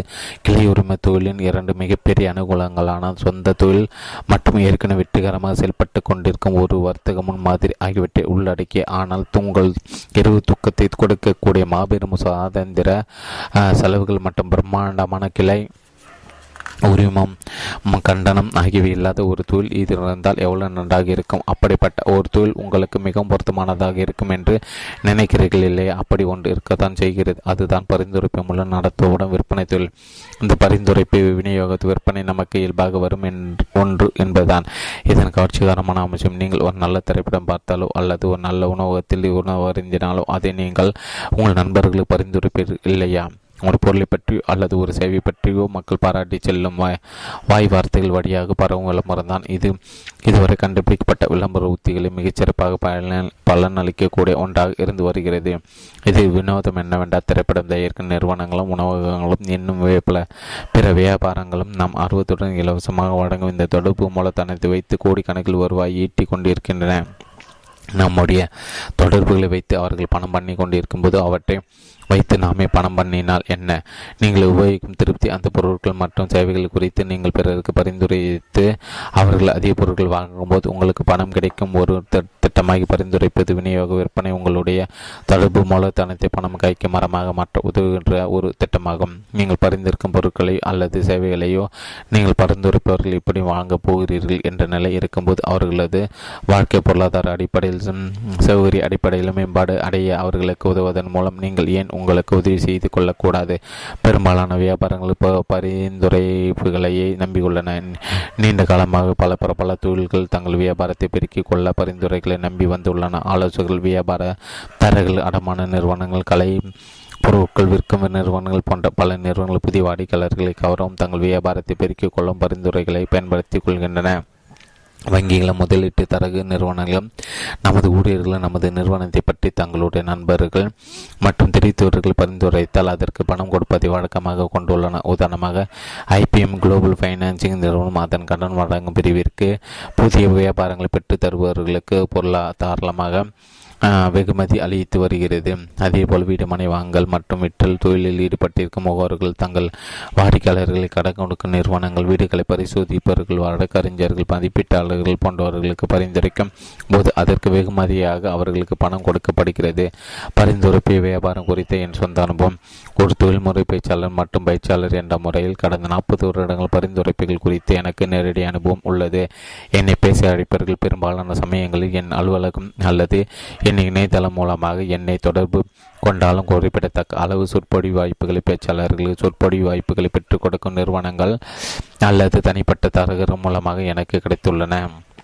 பேச்சாளர்கள் சொற்பொழிவு வாய்ப்புகளை பெற்றுக் கொடுக்கின்ற இப்படிப்பட்ட நிறுவனங்கள் ஒரு சில பேச்சாளர்களுடன் எண்ணற்ற நிறுவனங்களுடன் எப்போதும் தொடர்பு வைத்திருக்கும். ஏதாவது ஒரு நிறுவனத்திற்கு எப்போதாவது ஒரு பேச்சாளர் தேவைப்பட்டால் அந்நிறுவன பேச்சாளர்கள் சொற்பொழிவு வாய்ப்பு வாய்ப்புகளை பெற்றுக் கொடுக்கும் நிறுவனங்கள் ஏதாவது ஒன்றை அணுகியதான் ஒரு பேச்சாளர் தங்களுக்கு பரிந்துரைக்குமாறு கேட்டுக்கொள்ளும். அப்படி ஒரு பேச்சாளர் பரிந்துரைத்திற்காக நிறுவனத்திற்கு ஒரு சிறிய கமிஷன் தொகை அளிக்கப்படும். அதன் மூலம் அது தன் தொடர்புகளை பணம் காய்க்கும் மரமாக ஆக்கிக் கொள்ளும். இந்த ஏற்பாட்டால் இதில் பங்கு கொள்ளும் ஒவ்வொருவரும் ஒவ்வொரு விதத்தில் பலன் பெறுகின்றன. பேச்சாளரை பொறுத்தவரை சொற்பொழிவு ஆற்றுவதற்கான ஒரு வாய்ப்பு அவருக்கு கிடைக்கிறது. பேச்சாளர் வேண்டுமென்று என்று கேட்ட நிறுவனத்திற்கு நல்ல திறமையான பேச்சாளர் கிடைக்கிறார். அந்த நிறுவனம் இருவரையும் இணைப்பதன் மூலம் பேச்சாளர்களுக்கு சொற்ப சொற்பொழிவு வாய்க்க வாய்க்கு பெற்று பெற்றுக் கொடுக்கும் நிறுவனம் கமிஷன் தொகையை ஈட்டிக் கொள்கிறது. இன்றிருக்கும் பரிந்துரை விநியோக விற்பனை அமைப்புகள் விசுரூபம் பரிந்துரை இப்போ விற்பனை மூலம் பணம் ஈட்டுவதில் உள்ள அனுகூலங்கள் முக்கியமானது. அதை அதை செய்ய ஆடம்பரமான அலுவலகமோ நவீன விலை உயர்ந்த உபகரணங்களோ தேவையில்லை என்பதால் அதற்கு தேவைப்படுவதெல்லாம் ஒரு அலைபேசியும் இணையதள வெப்பும் இணைப்பு மட்டும்தான். இவை எல்லாவற்றையும் விட இந்த பரிந்துரைப்புகள் முதலாளித்துவம் மூன்றாம் பாகத்திற்கு மிகவும் பொருத்தமானவையாக உள்ளன. எல்லோரும் அபரிதமாக இருக்கும் மூலதனத்தை இது பயன்படுத்திக் கொள்கிறது என்பதுதான் இதற்கு காரணம். இது பொதுவாக பரிந்துரைப்பு விநியோக அமைப்பு முறையில் ஒரு சிக்கல் இருக்கிறது. அதில் பங்கு பெறுவர்கள் எண்ணிக்கை பொறுத்து வருவாய் அதிகரிக்கும். உதாரணமாக உதாரண உதாரணமாக பத்து உதாரணமாக பத்து கமிஷன்களை பெற வேண்டுமானால் விற்பவருக்கும் வாங்குவருக்கும் இடையே பத்து வெற்றிகரமான பரிவர்த்தனைகள் நடைபெற்றாக வேண்டும். அதாவது அதாவது வளர்ச்சி ஒரு நேர்கோட்டில் இருக்கும். அத்தகைய நேர்கோட்டு வளர்ச்சி குறித்த வரைபடம் கிடை கொடுக்கப்பட்டுள்ளது. நேர்கோட்டு வளர்ச்சி திட்டத்தின் எண்ணிக்கை கூட்டுவதன் அடிப்படையிலான வளர்ச்சி ஒன்று பரிந்துரைப்பு, இரண்டு பரிந்துரைப்பு, மூன்று பரிந்துரைப்பு, நான்கு பரிந்துரைப்பு, ஐந்து பரிந்துரைப்பு, ஆறு பரிந்துரைப்பு. ஆனால் இன்று நடைமுறையில் இருக்கும் பரிந்துரை விநியோக அனுப்பு முறை வருவாயிட்டுவதற்கான ஆனால் இன்று நடைமுறையில் இருக்கும் பரிந்துரைப்பு விநியோக அமைப்பு வருவாயிட்டுவதற்கு முற்றிலும் புதியதொரு தளத்திற்கு இட்டுச் செல்கின்ற இன்று பரிந்துரைப்பு விநியோக அமைப்பு முறைகள் உங்களுக்கு தெரிந்தவர்களை இத்திட்டத்தில் சேர்த்து அவர்களுக்கு பயிற்சி அளித்து நீங்கள் விற்கும் பொருட்களை அல்லது சேவையை சேவையோ அவர்களும் விற்பதற்கு அவர்களுக்கு உதவுவதன் மூலம் நீங்கள் உங்களுடைய வியாபார வாய்ப்புகளை பல மடங்கு பெருக்கி அவசர வளர்ச்சி பெறுவதை உறுதி செய்கின்றன. அப்படிப்பட்ட வளர்ச்சி திட்டத்தின் வரைபடம் கிடை கொடுக்கப்பட்டுள்ள பன்மடங்கு பெருக்க வளர்ச்சி திட்டம் எண்ணிக்கை பெருக்குவதன் அடிப்படையிலான வளர்ச்சி விநியோ ஒன்று விநியோகிப்பாளர், இரண்டு விநியோகிப்பாளர், மூன்று விநியோகிப்பாளர், நான்கு விநியோகிப்பாளர், ஐந்து விநியோகிப்பாளர், ஆறு விநியோகிப்பாளர், இப்படி தொடர்ந்து இப்படியே தொடர்ந்து பரிந்துரைப்பு விநியோக அமைப்பு உங்களுடைய நண்பர்களுக்கு சேர்ந்து வருவாய் ஈட்டுதல். வேறு ஒரு வேலை பார்க்கும்போது நீங்கள் உங்களுடைய நேரத்தை பணமாக மாற்றுகிறீர்கள். ஆனால் பரிந்துரைப்பு விநியோக அமைப்பு முறையில் நீங்கள் பரிந்துரைத்த ஒரு பிறகு அவர்கள் பரிந்துரைத்தீர்கள் என்று நின்று கொண்டே போகும். சங்கை தொடரில் இருக்கும் ஒவ்வொருவரும் விற்பனை செய்யும் போது உங்களுக்கு ஒரு குறிப்பிட்ட சதவீத வருவாயை தொடர்ந்து வந்து கொண்டே இருக்கும். சிந்தியுங்கள், நீங்கள் எதை தென்றெடுக்கப் போகிறீர்கள்? இதை நான் கடினமாக அல்லாமல் சாமர்த்தியம் உடைப்பது என்று கூறுகிறார். பரிந்துரைப்பு விநியோக அமைப்பிற்கு எதிராக பெரும்பாலானவர்கள் முன்வைக்கும் வாதம் நான் எப்படி என் நண்பர்களிடமிருந்து சம்பாதிப்பது என்பதான். என்னை கேட்டால் எனக்கு முன்பின் தெரியாத அந்நியர்களிடம் வியாபாரம் செய்வதை விட எனக்கு தெரிந்தவரிடம் வியாபாரம் செய்வதை நான் விரும்புவேன். உண்மை என்றால் என்னவென்றால் உங்களுக்கு தெரிந்தவர் அவர்களுக்கு தேவைப்படும் அந்த பொருட்கள் வேறு யாரோ ஒருவரிடமிருந்து கண்டிப்பாக வாங்க தான் போகிறார். அதாவது வேறு யாரோ உங்களிடமிருந்து உங்களுடைய தொடர்புகளை உபயோகித்து பணம் பண்ண போகிறீர்கள். அந்த வேறு யாரோ ஏன் நீங்கள் இருக்கக்கூடாது. அது மட்டுமல்ல, பரிந்துரைப்பு விநியோக திட்டத்தில் நீங்கள் உங்களுடைய நண்பர்களிடமிருந்து பணம் பண்ண போவதில்லை, பணம் பண்ணுவதில் அவர்களையும் சேர்த்து கொள்ளப் போகிறீர்கள். அதோடு அவர்களுடைய கனவுகளையும் நனவாக்க உதவப் போகிறீர்கள். உங்கள் நண்பர்கள் அல்லது உங்களுக்கு தெரிந்தவர்கள் தங்களுக்கு தேவையான பொருட்களால் மாற்றிலோ அல்லது அது போன்ற பெரிய பேரங்காடிகளை வாங்கினால் இது போன்ற அனுகூலங்கள் அவர்களுக்கு கிடைக்குமா? மக்கள் தங்களுடைய தொடர்பு மூலதனத்தை பயன்படுத்தி அதை பணம் காய்க்கும் மரமாக மாற்ற இதைவிட பொன்னான நேரம் ஒன்று இருக்க முடியாது. இந்த பத்தாயிரம் கோடி டாலர் மதிப்புள்ள தொழில்துறை கடந்த இருபது வருடங்கள் தொடர்ந்து ஏறுமுகமாக இருந்து இருந்து வந்துள்ளது. அது அடுத்து வரவிருக்கும் பத்து வருடங்களில் இத்துறையின் வளர்ச்சி முந்தைய வருடங்களை கட்டிலும் பல மடங்கு அதிகரிக்கும் என்று வல்லுநர்கள் கணித்துள்ளன. இருபத்தோராம் நூற்றாண்டு மிகப்பெரிய அணுகலும் ஒன்றை துறை இந்த பரிந்துரைப்பு விநியோக முறை எவ்வளவு பிரபலமாக இருப்பதற்கு என்ன காரணம்? இத்துறை எதற்கென்று இரு மட்டும் இருக்கும் விட்டுள்ள இருக்கும் விநியோகிப்பாளர்கள் மூலம் அதிநவீன சிறப்பான பொருட்களை விற்பனை செய்ய வாய் வாய் வாய்ப்பளித்தேதான். இதில் உள்ள மிகப்பெரிய அனுகூலம் சராசரி மக்கள் சராசரிக்கு மேலான வருவை ஈட்டிக்கொள்ள அதில் இதில் அபாய அபாரமான வாய்ப்பு இருக்கிறது. அதே சமயம் அதிக நேரம் உடைத்து குறைவான வருவாயை ஈட்டி கொண்டிருக்கும் தங்களுக்கு தெரிந்தவர்கள் அதே வேலையில் இருந்து தப்பித்து வாழ்க்கையில் முன்னேற அவர்களுக்கு உதவுவதற்கான சந்தர்ப்பம் இருக்கிறது. மற்றொரு அனுகூலம் அறிவு சார்ந்த விநியோகம். இந்த சுற்றோடரை பலர் Paul Zane Pilzer the next billionaires என்ற தனது புத்தகத்தை முதன் முதலாக பயன்படுத்த நேரடி விற்பனையாளர் தங்கள் வாடிக்கையாளர்களின் வாழ்க்கையை மேம்படுத்தக்கூடிய தங்கள் விற்கின்ற பொருட்களை பற்றிய விவரங்களை அவர்களுக்கு தெரியப்படுத்தவும் அது குறித்து அவர்கள் எடும் சந்தைகளும் கலையும் முன் வருகின்றன என்பதால் அவர் இப்படி கூறினார். இது பரிந்துரைப்பு விநியோக முறைக்கு மட்டும் உரித்தான ஒன்று. பரவலாக இருக்கும் சில்லறவே விற்பனையாளர் விற்பனை மீது மட்டும் தான் கண் வாடிக்கையாளரும் தங்கள் பொருட்களை குறித்து அறிவித்து வளர்த்தெடுக்க அவர்கள் முன்வருவதில்லை. ஆனால் விற்பனை பொறுத்தவரை மிக பெரிய அனுகூலம் என்னவென்றால் பர்க் ஹெட்ஜஸ் இந்த he stole stole the American dream me என்ற தனது புத்தகத்தை குறிப்பிட்ட நேரடி நேரம்தான். இரண்டு மனிதர்களிடையே நேருக்கு நேர் ஏற்படும் உறவு தொடர்பைத்தான் அவர் எவ்வாறு அவ்வாறு அடைத்தார். பரிந்துரைப்பு விநியோக அமைப்பின் அனுகூலங்கள் பெரிய அனுகூலம் அதிநவீன பொருட்கள் அதிக வருவாய் ஈட்ட வாய்ப்பு மிகப்பெரிய அனுகூலம் வாடிக்கையாளர்கள் நேருக்கு நேர் அணுகுதல். பருக்கு ஹெச்எஸ் இவ்வாறு கூறுகிறார். மனித உறவுகள் அந்நிய அந்நியமாக்கி போனவை அதிநவீன இறக்கமற்ற இந்த உலகில் ஒருவருக்கு கிடைக்கக்கூடிய மிகப்பெரிய அனுகூலம் ஒரு உறுதியான கை குலுக்குதல் பிரகாசமான புன்னகை தைரியத்தை வெளிப்படுத்தும் உடல் மொழி உன்னிப்பாக கேட்டல் இதேபூர்வமான சிரிப்பு ஒரு அன்பான பார்வை முதுகில் ஒரு விதமான தட்டல் புரிந்தலை உணர்த்தும் தலையசைப்பு மற்றும் மனதார ஏற்றுக்கொள்ளும் ஒரு அனுபவிப்பு ஆகியவைதான் நம்முடைய இந்த அதிநவீன கம்பிகளால் இணைக்கப்பட்ட உலகத்தில் நெருக்கு நேரான உணவிற்கான தேவையை கணினி வழியாக அனுப்பப்படும் மின்பிம்பங்களால் ஒருபோதும் ஈடு செய்ய முடியாது. உங்களுக்கு நீங்களே ஒரு பெரும் அனுகூலத்தை அளித்துக் கொள்ளுங்கள். உலகில் பல இடங்களில் உள்ள லட்சக்கணக்கான மக்கள் தங்கள் தொடர்பு மூலதன உபயோகித்து பரிந்துரைப்பு விநியோக திட்டத்தின் மூலம் பெரும் வருவாய் ஈட்டி வருகின்றன. குதூகலமாக வாழ்க்கை நடத்துகின்றன, சொந்த தீர்மானங்களை மேற்கொள்கின்றன, தங்கள் வாழ்வு தங்கள் எவ்வளவு நேரம் வேலை செய்ய வேண்டும் என்பதை தீர்மானித்துக் கொள்கின்றன, தங்கள் கனவை வாழ்க்கை வாழ்ந்து கொண்டிருக்கின்றன. சிலர் இந்த சந்தர்ப்பத்தை பயன்படுத்திக் கொள்ள சிலர் இதை பயன்படுத்திக் கொள்வதை நீங்கள் என்ன செய்ய போகிறீர்கள்?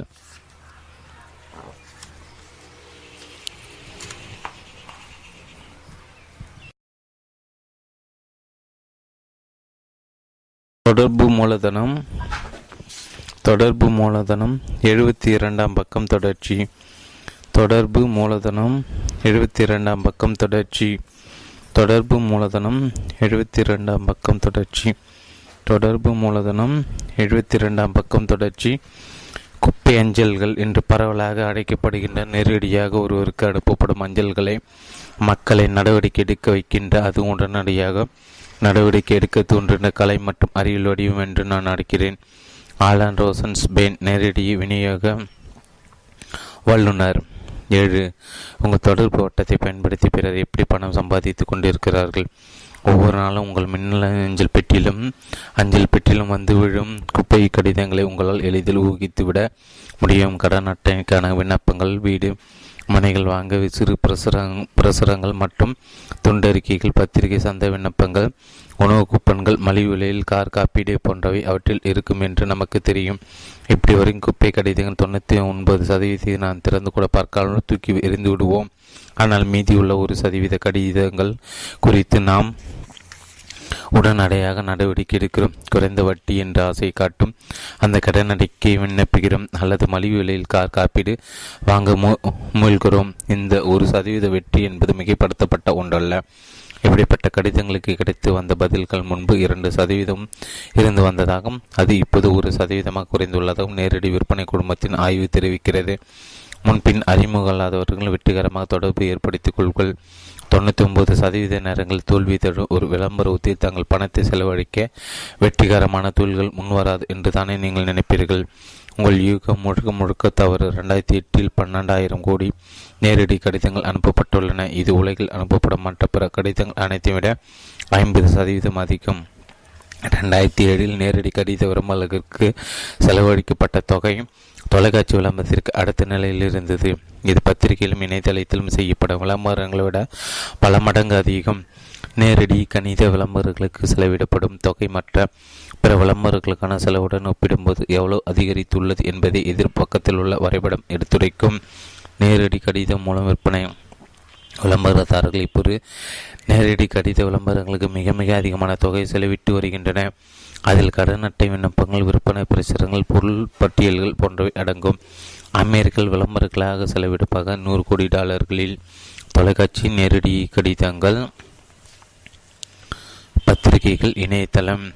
நூறு ஆண்டுகள் பழமை வாய்ந்த இந்த நேரடி கடித விளம்பர உத்தி இன்று பத்திரிகை விளம்பரங்களை தூக்கி சாப்பிட்டு விட்டது. இணையதள விளம்பரங்களை செலவிடப்படும் தொகை போல மூன்று மடங்கு இதில் செலவிடப்படுகிறது. புதிய ஊடகங்களில் செய்யப்படும் விளம்பரங்கள் விரைவில் பழைய பஞ்சாங்க முறையில் செய்யப்படும் விளம்பரங்களை பின்னுக்கு தள்ளிவிடும் என்று கடித கணித்த வல்லுநர்கள் கருத்தோடு இது முரண்படுகிறது. அசுறு வேகத்தில் வளர்ந்து கொண்டிருக்கிற ஆழமாக வேறு ஒன்றில் ஒரு விற்பனை உத்தி இது என்பது நடைமுறை உண்மை. முன்பின் தெரியாதவர்களும் தொடர்பு ஏற்படுத்த முனைந்ததற்கு முனைவதற்கும் தெரிந்தவர்களும் தொடர்பு ஏற்படுத்த முயல்வதற்கிடையே உள்ள வேறுபாடு. நான் இதை ஆழமாக வேரூன்றியுள்ள ஒரு விற்பனை உத்தி என்று குறிப்பிட்டதை நீங்கள் கவனித்தீர்களா? இந்த பழமையான விற்பனை முறை மிக மிக வேகமாக வளர்ந்து வருகிறது என்பது உண்மைதான். என்றாலும் அதன் ஒரு சதவீத வெற்றி புதுமையான பரிந்துரைப்பு விநியோக முறையோடு ஒப்பிட்டால் அது எங்கோ அதள பாதாளத்தில் இருக்கும். பரிந்துரைப்பு விநியோக முறையின் மிகப்பெரிய பலம் திருப்தி அடைந்த ஒரு ஆர்வமாக தானாக முன்வந்து மற்றோருக்கு பரிந்துரைப்பதுதான். கெல்லர் பே குரூப் என்ற சந்தை சாய்வு நிறுவனம் சமீபத்தில் ஒரு ஆய்வு மேற்கொண்டது. அதில் பங்கேற்கவர்கள் ஐம்பது சதவீதத்தின் ஒருவரால் பரிந்துரைக்கப்படுகின்ற ஒரு பொருளையோ அல்லது சேவையை தாங்கள் வாங்குவதற்கான வாய்ப்பு மிக மிக அதிகம் என்று தெரிவித்துள்ளன. அப்படியென்ற ஐம்பது சதவீத நேர்மறையான பதிலை கொண்டு வருகின்ற பரிந்துரைப்பு விநியோக முறை ஒரு சதவீத நேர்மறையான பதிலை கொண்டு வருகிற நேரடி கடித முறையை விட ஐம்பது மடங்கு பலனளிக்க உள்ளது என்றாகிறது. இந்த மாபெரும் ஏற்பாட்டிற்கு என்ன காரணம்? தொடர்புகளின் தரம்தான் அது. நேரடி கடித விளம்பரதாரர்கள் முன்பின் தெரியாதவர்களை அணுகுகின்றனர். பரிந்துரைப்பு விநியோகத்தில் ஈடுபட்டுள்ளவர்களை தெரிந்த நபர்களை அணுகுகின்றனர்.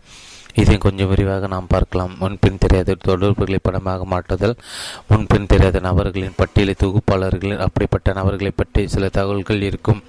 தினமும் உங்கள் வீட்டில் வந்து குவிகின்ற குப்பை கடிதங்களை ஒரு கணம் யோசித்து பாருங்கள். அவற்றை தொண்ணூறு சதவீத நிறுவனங்களை பற்றி நீங்கள் அதற்கு முன்பு ஒருபோதும் கேள்விப்பட்டு கூட இருக்க மாட்டீர்கள். அப்படித்தானே? அப்படியானால் உங்களுடைய பெயரும் முகவரியும் அவர்களுக்கு எப்படி கிடைத்தன? சுலபம். நீங்கள் ஏதாவது ஒன்றிற்கு சந்தா செலுத்தி இருந்தாலும், ஏதாவது ஒரு அமைப்புக்கு நன்கொடை வழங்கியிருந்தாலும், ஏதாவது ஒரு ஆய்விற்கு பதிலளித்திருந்தாலும், வாங்கிய ஒரு பொருளுக்கு உத்தரவாத அட்டையில் உங்கள் பெயரை குறிப்பிட்டிருந்தாலும், அல்லது பொருட்பட்டியில் இருந்து ஏதாவது ஒரு பொருளை வாங்கியிருந்தாலும், எண்ணற்ற முறைகள் வாங்க வாங்கி விற்கப்படும் நூற்றுக்கணக்கான பட்டியலில் உங்கள் பெயர் கண்டிப்பாக இடம்பெற்றிருக்கும்.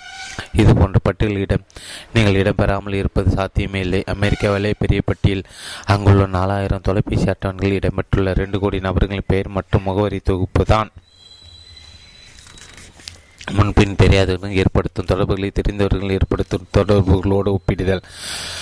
முன்பின் தெரியாதவர்கள் தொடர்புகளை ஏற்படுத்த முனை முயற்சி உயிர் தொழில்நுட்பத்தை அடிப்படையாக கொண்டது. ஆனால் குடும்ப உறுப்பினர், நண்பர்கள், அலுவலக சகாக்கள், சங்க உறுப்பினர்கள், தேவாலய குழுக்கள் இடம்பெற்றவர்கள் போன்ற தெரிந்தவர்கள் வியாபார தொடர்பு ஏற்படுத்திக் கொள்ள முயல்வது நேருக்கு நேராக நடத்தப்படும் சமூக சந்திப்புகளை அடிப்படையாக கொண்டது. அவர்கள் உங்களுக்கு நேரடியாக அறிமுகமானவர்களாக இருக்க வேண்டும் என்று அவசியமில்லை. ஏதாவது ஒரு பொதுவான நோக்கம் அல்லது தொடர்பு உங்களுக்கிடையே இருந்தால் போதுமானது. உதாரணமாக, நீங்கள் ஒரு உள்ளூர் ரோட்டரி கிளப்பில் உறுப்பினராக இருப்பதாக வைத்துக்கொள்வோம். அப்போது உங்களுடைய தொடர்பு வட்டம் உங்களுக்கு உள்ளூர் ரோட்டரி கிளப்பு உறுப்பினர்கள் மட்டும் உள்ளடக்கியது அல்ல. இருநூறு நாடுகளில் முன்னூ முப்பத்தி ரெண்டாயிரம் கிளைகளில் உறுப்பினர்களாக இருக்கும் பன்னெண்டு லட்சம் பேர் உங்கள் தொடர்பு வட்டத்தை சேர்ந்தவர்கள் தான். இப்படிப்பட்ட தெரிந்த நபர்களின் தொடர்பு மிக செழிப்பானதொரு தொடர்பு மூலதனமாகும். நேரடி விநியோக முறையின் வெற்றி நெட்வொர்க் மார்க்கெட்டிங்கை விட ஐம்பது மடங்கு குறைவாக இருந்த போதிலும் உங்கள் தொடர்பு வட்டத்தில் இருப்பவர் ஏன் அவர்களிடமிருந்து தொடர்ந்து பொருட்களை வாங்கி கொண்டிருக்கின்றன? ஏன் தெரியுமா? நேரடிய விற்பனையாளர் தங்கள் பொருட்களை வாங்குமாறு உங்கள் தொடர்பு வட்டத்தில் இருப்பவர்கள் கேட்டுக்கொண்டிருக்கின்றன. உங்களோட தொடர்பு வட்டத்தில் இருப்பவர்கள் அவர்களிடம் இருந்து வாங்கி கொண்டிருக்கின்றன. உங்கள் தொடர்புகளை உபயோகித்து வேறு யாரோ பணம் பண்ணி கொண்டிருக்கிறார்கள். அது ஏன் நீங்கள் செய்யக்கூடாது? அதுவும் இக்கணமே. வேறு ஒரு உங்களோ உங்களை தங்களுடைய பணம் காய்க்கும் மரமாக மாற்றிக்கொள்வதை உங்களால் தவிர்க்க முடியாது. உங்களுடைய தொடர்பு வட்டத்தில் இருப்பவர்கள் ஒவ்வொருவரிடம் ஆயிரக்கணக்கான மதிப்புள்ள பொருட்களையும் சேவைகளையும் தங்களுக்கு முன்பின் அறிமுகம் இல்லாத தங்கள் தாங்கள் ஒருபோதும் சந்திக்க வேறாத நபர்களிடமிருந்து வாங்கி கொண்டு இருக்கிறார்கள் என்பதை நாம் ஏற்கனவே பார்த்தோம். உங்கள் தொடர்பு வட்டத்தில் இருப்பவர்களை வாடிக்கையாளர்களாக மாற்றும் விஷயங்கள் நேரடி கடிதங்கள், பொருட்பட்டியல்கள், சில்லறை விற்பனையாளர்கள், தள்ளுபடி விற்பனையாளர்கள், இணையதளங்கள். உங்கள் தொடர்பு வட்டத்தில் இருப்பவர்கள் ஒரு தள்ளுபடி விற்பனையாளரிடம் இருந்தோ ஒரு இணையதளத்திலிருந்து ஒரு சில்லறை விற்பனையாளரிடம் இருந்து ஏதாவது ஒரு பொருளை வாங்குகிறார்கள் என்றால் வேறு யாரோ அவர்களை தங்களுக்கான பணம் காய்க்கும் மரமாக மாற்றிக்கொண்டிருக்கிறார்கள் என்பது உண்மைதானே. உங்களுக்கு தெரிந்தவர்கள் தங்கள் பணத்தின் மீது மட்டுமே குறியாக இருக்கின்ற தங்களுக்கு முன்பின் தெரியாத ஒரு சில சில்லறை விற்பனையாளரிடம் இருந்தோ அல்லது ஒரு இணையதளத்திலிருந்து வாங்குவதற்கு பதிலாக தங்களது நம்பிக்கைக்கு பத்திரமான நன்றாக தெரிந்து வைத்திருக்க உங்களிடம் இருந்து பொருட்களை வாங்குவது சிறந்தது என்பதை நீங்கள் ஒப்புக்கொள்கிறீர்களா? அதுவும் அதுதான் உண்மையை கூட. திருப்பு விழாக்கள் யார் அழைக்கப்படுகிறார்கள்? நண்பர்களா அல்லது முன்பின் தெரியாதவர்களா? புதிய வியாபாரங்கள் ஒவ்வொன்றின் வெற்றிக்கு பின்னாலும் தொடர்பு ஓட்டம்தான் உள்ளது. நீங்கள் ஒரு உணவகத்தை திறப்பதாக இருந்தாலும் அல்லது சில்லறை விற்பனை கடை ஒன்றை திறப்பதாக இருந்தாலும் அதன் திறப்பு விழாவிற்கு நீங்கள் யாரை அழைக்கிறீர்கள் அழைப்பீர்கள்? அக்கம் பக்கம் இருப்பவர்கள், குடும்ப உறுப்பினர்கள், நண்பர்கள் ஆகியவை தானே. நீங்கள் புதிதாக ஒரு வியாபாரத்தை திறப்பதாக இருந்தால் அது சில்லறை வியாபாரமோ காப்பீட்டு நிறுவனமும் வீடுமனை வாங்கி விற்கும் தொழிலோ ஆலோசனை வழங்கும் அமைப்போ எதுவாக இருந்தாலும் சரி, அது குறித்து நீங்கள் முதலில் உங்களுக்கு தெரிந்த நபர்களிடமும் தானே விளம்பரப்படுத்த விரும்புகிறீர்கள். அது உங்கள் தொழிலை துவக்கத்தில் லகுவாக முன்னெடுத்து செல்ல உதவுவதோடு தொடர்ச்சியாக பணம் பொருள்வதை உறுதி செய்யும். நீங்கள் ஒரு அற்புதமான பொருளை விற்கும் பட்சத்தில் அல்லது அபாரமான சேவை அளிக்கும் பட்சத்தில் உங்களுடைய நண்பர்கள், தங்களது உறவினர்கள், நண்பர்கள், அக்கம் பக்கத்தில் இருப்பவர்கள் ஆகியோருக்கு உங்கள் வியாபாரத்தை பறித்து எடுத்து உடைப்பார். உங்களது வாடிக்கையாளர் எண்ணிக்கை பிறகு அவர்கள் உதவார். உங்கள் வியாபாரத்தின் திறப்பு விழா நிகழ்ச்சிக்கு உங்களுக்கு தெரியா தெரியாதவர்களை அடைப்பது என்பது நீங்கள் உங்கள் சுயநலத்திற்காக உங்கள் நண்பர்களை பயன்படுத்திக் கொள்கிறீர்கள் என்று அர்த்தமாகாது. அதற்கு யார் நேர்மாறானதுதான் உண்மை. உங்கள் வாழ்க்கையில் நடைபெறும் ஒரு சிறப்பான நிகழ்ச்சி உங்கள் வாழ்க்கையில் இடம்பெற்றுள்ள தனித்துவமான நபர்களை அடைப்பது என்பது அவர்களை கௌரவப்படுத்துவதாகவும் உங்கள் நண்பர்களின் வாழ்க்கையை மேம்படுத்தக்கூடிய ஒரு பொருளை நீங்கள் விற்பனை செய்யும் போது அல்லது ஒரு சேவையை அளிக்கும்போது அதை அவர்களுக்கு அறிமுகப்படுத்துவதன் மூலம் அவர்களுக்கு நீங்கள் ஒரு உபகாரம் தான் செய்கிறீர்கள். அதன் பிறகு தங்களுடைய தடுப்பு மூலதனத்தை பயன்படுத்தி எப்படி அவர்களால் பணம் பண்ண முடியும் என்பதை நீங்கள் அவர்களுக்கு காட்டலாம். இப்படி நீங்கள் செய்யும் போது அவர்களுக்கு ஒரு பொருள் மட்டுமே கிடைப்பதில்லை, அவர்களுடைய கனவும் புத்துணர்ச்சி பெறுகிறது. இதைவிட பெரியதாக உங்களால் உங்கள் நண்பருக்கு என்ன செய்துவிட முடியும்? இந்த உலகில் அந்நியர்கள் என்று யாரும் கிடையாது. நான் இதுவரை சந்தித்திராத நண்பர்கள் மட்டுமே உள்ளன. Will Rogers. எட்டு முடிவே இல்லாத தொடர்பு. பிரபலமான கோட்பாடு ஒன்று இவ்வாறு கூறுகிறது: இப்பூலவில் பூ உலகில் உள்ள எவரு எவ்வ எவர் ஒருவாராலும் வேறு எந்த ஒரு நபரையும் தனக்கு தெரிந்த நபர்கள் அந்நபர்களுக்கு தெரிந்த நபர்கள் என்று சொல்லு சொல்லுகின்ற ஒரு தொடர்பு சங்கிலியின் இணைப்பின் மூலம் தொடர்பு கொள்ள முடியும். அவர் இவ்வுலகத்தின் எந்த பகுதியில் இருந்தாலும் சரி, ஆனால் அதற்கு ஆறு இணைப்புகளுக்கு மேல் தேவையில்லை.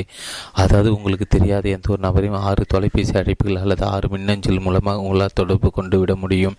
அக்கோட்டிற்கு தொடர்பு இடை இடையான ஆறு இடைவெளிகள் என்று பெயர். இது நம்புவதற்கு விஷயமாக உங்களுக்கு தோன்றுகிறதா?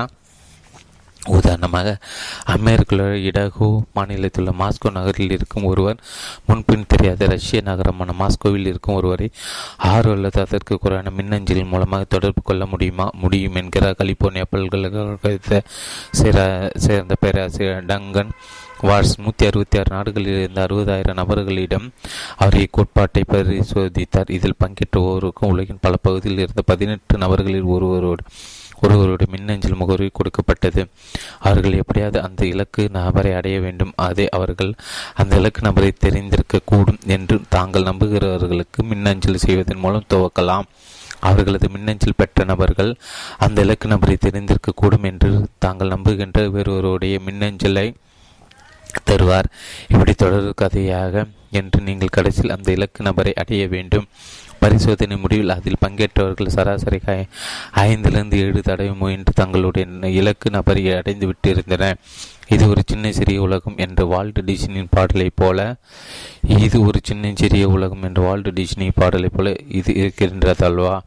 நட்பை ஏற்படுத்திக் கொள்வது முன்பை விட இப்போது மிக மிக எளிது. இன்று உலகில் அதிகரித்து வரும் சமூக மூலதனத்திற்கு ஆதாரமாகும் நாம் அனைவரும் ஒருவருக்கொரு தொடர்புடையவர்கள் என்ற கருத்தாகத்து வலு சேர்ப்பதாக பேராசர் வாட்ஸின் பரிசோதனை முடிவு அமைந்துள்ளதாக சமூக அறிவியலாளர்கள் கருத்து தெரிவிக்கின்றன. மின்னஞ்சல்கள், இணையதள அரட்டை அரங்குகள், சமூக வலைத்தளங்கள் ஆகியவை எளிதாக தொடர்பு கொள்ளத்தக்க விதத்தில் உருவெடுத்திருப்பதாலும் அலைபேசி கட்டணங்கள் வெகுவாக குறைந்திருப்பதாலும் நீண்ட தூர தொலைசி பேசி அடிப்பில் இலவசமாக கிடைப்பதாலும் உலகம் இன்று வெகுவாக சுருங்கியுள்ளது. இதன் விளைவாக சமூக வலைத்தளங்கள் சுரூபம் எடுத்து பெருந்தூரங்களை இணைக்க வேண்டிய நிலை அடைந்துள்ளன. அதனால் தொடர்பு எண்ணிக்கை நம்ப முடியாத விகிதத்தில் அதிகரித்துள்ளது. அது தவிர முன்பின் தெரியாத நபர்களை பொது காரணம் மூலம் இணைத்து அவர்களை தெரிந்த நபர்களாக மாற்றக்கூடிய சாத்தி குற்றம் இது அதிகரித்துள்ளது. மேலே குறிப்பிடப்பட்டுள்ள போது பொது காரணம் இவ்வாறு இருக்கலாம். எனக்கு ஜேம்ஸை நன்றாக தெரியும், அவனை பிடிக்கும், நான் அவனை நம்புகிறேன். ஜேம்ஸுக்கு டாமை தெரியும், அவனை பிடிக்கும், டாமை அவன் நம்புகிறான். அதனால் நான் டாமை அறிந்து கொள்ளவும் அவனை நம்புவதற்குமான வாய்ப்புகள் அதிகமாக இருக்கின்றன. சமூக குழுக்கள் அவை இணையதளத்தில் இருந்தாலும் சரி, நேரடி சந்திக்கும் விதத்தில் இருந்தாலும் சரி, ஒத்த மனவுடைய மக்களுக்கிடையே அர்த்தமுள்ள உறவுகள் பரவலாக அதிகரிப்பதற்கான ஒரு சுருக்கு வழியாக அவை உள்ளன. ஆனால் அதற்காக ஃபேஸ்புக் டாட் காம் சந்திப்புகள் நேருக்கு நேர் மேற்கொள்ளப்படும் சந்திப்புகளுக்கு மாற்றாக உருவாகக்கூடும் என்று கருதிவிடக்கூடாது. வாட்ஸ் இவ்வாறு கூறுகிறார். தொடர்புக்கிடையான இடைவெளிகள் குறித்து நாங்கள் நடத்திய பரிசோதனை இணையதளம் என்ற ஊடகத்தை தகவல்களை பரிமாறிக்கொள்வதற்கு ஒரு சாதகமாக சாத சாதனமாக மட்டுமே நாங்கள் பயன்படுத்தினோம். அலுவலகங்கள், பள்ளிகள், குடும்பங்கள், சமூக கூட்டங்கள் போன்றவற்றில் ஏற்படும் நேருக்கு நேர் சந்திப்புகளோடு ஒப்பிடும்போது சமூக தொடர்புக்கு ஏற்படுத்தி கொள்ள ஒரு முக்கியமான சாதனமாக மின்னஞ்சல் விளங்குகிறது என்று நான் கருதவில்லை. உயிர் தொழில்நுட்ப தகவல்கள் பரிமாற்றம் ஒருபோதும் நேரடியான தகவல் பரிமாற்றத்திற்கு ஒரு மாற்றாக விளங்க முடியாதது என்றாலும் அர்த்தமுள்ள உறவுகளை உருவாக்கி கொள்ளவும் அதை விரைவுபடுத்தவும் கண்டிப்பாக உதவும். உதாரணமாக இ ஹார்மனி டாட் காம் என்ற வலைத்தளம் மனமாகாத நபர்களை பொருத்தமான வரன்களை தேட உதவுகிறது. முதல் தொடர்பு இணையதளம் மூலமாக நடைபெற்றாலும் ஒருவருக்கு ஒருவர் பிடித்து போய்விட்டால் அடுத்து வரும் சந்திப்பில் நேருக்கு நேராக நடைபெறும். இது சிறப்பாக பலர் நிலைத்து கொண்டிருக்கிறது என்று நான் நினைக்கிறேன். எனினும் அந்த இணையதளம் ஒரு நாளைக்கு தொண்ணூ தொண்ணூறு திருமணங்களை வித்திடுவதாக தெரிகிறது. முன் முன்பு எப்போதையும் விட இப்போது அதிகமான தொடர்புகள் இருக்கின்றன. சமூக தொடர்புகளின் விரிவாக்கத்தால் உங்களுடைய தொடர்பு மூலதனத்தை தரம் உயர்ந்துள்ளதோடு அதன் எண்ணிக்கையும் அதிகரித்துள்ளது. இந்த அதிக எண்ணிக்கை தெரிந்த தொடர்புகள் எண்ணிக்கையை கூட்டுகின்றது. சமூக தொடர்புகள் விரிவாக்கம் அடைய அடைகின்றன என்றால் தெரிந்த தொடர்பு ஓட்டம் பெறுகிறது என்று பொருள். நண்பர்களின் அதிபருக்கு அதிகரிப்பு, சகாக்கள் அதிகரிப்பு, தெரிந்தவர்கள் அதிகரிப்பு, சில சக ஊழியர்கள் அதிகரிப்பு, வியாபார பங்காளிகள் அதிகரிப்பு, நுகர்வோர் அதிகரிப்பு, வாடிக்கையாளர் அதிகரிப்பு, சமூக குழுக்கள் அதிகரிப்பு, பொது நல காரணங்கள் அதிகரிப்பு. சமூக தொடர்பு வட்டங்களை எப்படி விரிவுபடுத்துவது என்பதை நீங்கள் அறிந்து கொண்டால் முடிவற்ற தொடர்புகளுக்கு நீங்கள் வித்திட்டுவீர்கள் என்று பொருள். தொடர்பு வட்டத்தில் இருப்பவர்களை தனிப்பட்ட தொடர்புகளாக பார்க்காமல் அவர்கள் மற்றொரு தொடர்பு வட்டத்தின் மையமாக பார்ப்பதான் இங்கு முக்கியம். அப்படி செய்யும்போது ஒரு தனிநபரிடம் இருந்து துவங்கும் தொடர்பு விரிந்து பரவி ஒரு பெரிய தொடர்பு வட்டத்திற்கு இட்டுச் செல்லும். அந்த புதிய தொடர்பு வட்டம் இது போல மற்றொரு தொடர்பு வட்டத்திற்கு இட்டுச் செல்லும். இப்படி அது முடிவில்லாமல் தொடர்ந்து கொண்டே இருக்கும். சமூக தொடர்பு வட்டங்கள் முடிவற்ற தொடர்புகளுக்கு வடிவகுக்கும். உங்களுடைய தொடர்பு வட்டத்தில் உள்ள ஒவ்வொரும் ஐம்பது முதல் இரநூறு பேரை தெரிந்து வைத்திருப்பீர்கள். அதில் உள்ள ஒவ்வொருவரும் தலா ஐம்பது முதல் இரநூறு பேரை தெரிந்து வைத்திருப்பார். இது மற்றும் முடிவற்று தொடர்ந்து கொண்டே இருக்கும். பிறருடைய தொடர்புகளை உங்களுடைய தொடர்புகளை ஆக்கிக் கொள்வது எப்படி? உங்களுக்கு கீழே சேர்ந்திருக்கும் ஒவ்வொரு விநியோகிப்பாளரிடம் அவர்களுக்கு தெரிந்த நபர்களின் பட்டியலை தயாரித்து தருமாறு நீங்கள் கூறினால் அவர்கள் ஒவ்வொரும் தலா ஐம்பது முதல் இரநூறு பேரை அடங்கிய பட்டியலை உங்களிடம் கொடுப்பார். அப்பட்டியல் அவர்களுடைய உறவினர்கள், நண்பர்கள், சக ஊழியர்கள், தெரிந்தவர்கள், அக்கம் பக்கம் உள்ளவர்கள் போன்றவர்கள் உள்ளடக்கியே இருக்கும். அந்த பட்டியல்கள் உள்ள ஒவ்வொருவரை கூட உங்களுக்கு நேரடியாக தெரிந்திருக்காவிட்டால் மூன்று பேர் இணைந்து பேசும் தொலைபேசி அழைப்புகள் மூலம் நீங்கள் அந்த தெரிந்தவர்கள் உங்களுடைய தொடர்பு ஓட்டத்தை சேர்ந்தவர்களாக ஆக்கிக் கொள்ளலாம். அடுத்தவர்களுடைய தொடர்பு ஓட்டத்தில் இருப்பவர்களுடன் இனிமையான உறவை ஏற்படுத்திக் கொள்வதன் மூலம் நீங்கள் உங்கள் தொடர்பு ஓட்டத்தை முடிவற்ற ஒன்றாக மாற்றிவிடலாம். அடுத்த கட்ட நடவடிக்கை தொடர்புகளை பணம் காய்க்கும் மரமாக ஆக்கிக் கொள்வது. உங்கள் தொடர்புகளை பணம் காய்க்கும் மரமாக ஆக்கிக் கொள்ள சிறந்த வழி உங்களோட தொடர்பு ஓட்டத்தில் இருப்பவர்களுடன் உறவை வளர்த்துக்கொள்ளும். அதே வேளையில் உங்கள் தொழிலில் உங்களுடன் இணைந்து கொள்பவர்களுக்கு எப்படி தொடர்பு ஓட்டத்தை பெருக்கிக் கொள்ள வேண்டும் என்று கற்றுக் கொடுப்பதாகும். பதிலுக்கு அவர்கள் தங்களுடைய தொடர்பு ஓட்டத்தில் இருப்பவர்கள் அதை கற்றுக் கொடுப்பார். எப்படி இது ஒரு முடிவற்ற தொடர்பு ஓட்டத்தை உங்களுக்காக உருவாக்கி கொடுக்கும். தொடர்புகள் எல்லா இடங்களிலும் இருக்கின்றன. உங்கள் பட்டியலில் இடம்பெற்றுள்ளவர்கள் உங்கள் கீழ்பணியாற்ற சேர்ந்துள்ளவர்கள் பட்டியலில் இடம்பெற்றுள்ளார்கள். உங்களுக்கு புதிதாக பழக்கமாகியுள்ளவர்கள் மற்றும் பிற சமூக கூட்டங்களில் நீங்கள் ச சந்தித்தவர்கள் உங்களுக்கு அறிமுகப்படுத்தப்பட்டவர்கள் ஆகியோரை குறிப்பிடலாம். இதில் இடம்பெற்றுள்ள ஓரிடம் உள்ள தொடர்பு ஓட்டமும் நீங்கள் அணுகுவதற்காக காத்திருக்கின்றன. இந்த தொடர்பு ஓட்டங்களில் உள்ள ஒவ்வொருவரும் தங்களுக்கு தேவையான பொருட்களை முன்பின் தெரியாத யாரோ ஒருவரிடம் இருந்துதான் வாங்கி கொண்டிருக்கின்றனர். அதை அவர்கள் உங்களிடமிருந்து வாங்குமாறு நீங்கள் பார்த்து கொண்டால் அந்த முடிவட்ட தொடர்பு வட்டங்கள் முடிவட்டு கொண்டிருக்கும் பணம் காய்க்கும் மரமாக மாறிவிடும். அதே சமயம் அவர்களும் தங்கள் தொடர்புகளை உபயோகித்து அவர்களை தங்களுடைய சொந்த பணம் காய்க்கும் மரமாக மாற்ற நீங்கள் கற்றுக் கொடுக்கலாம்.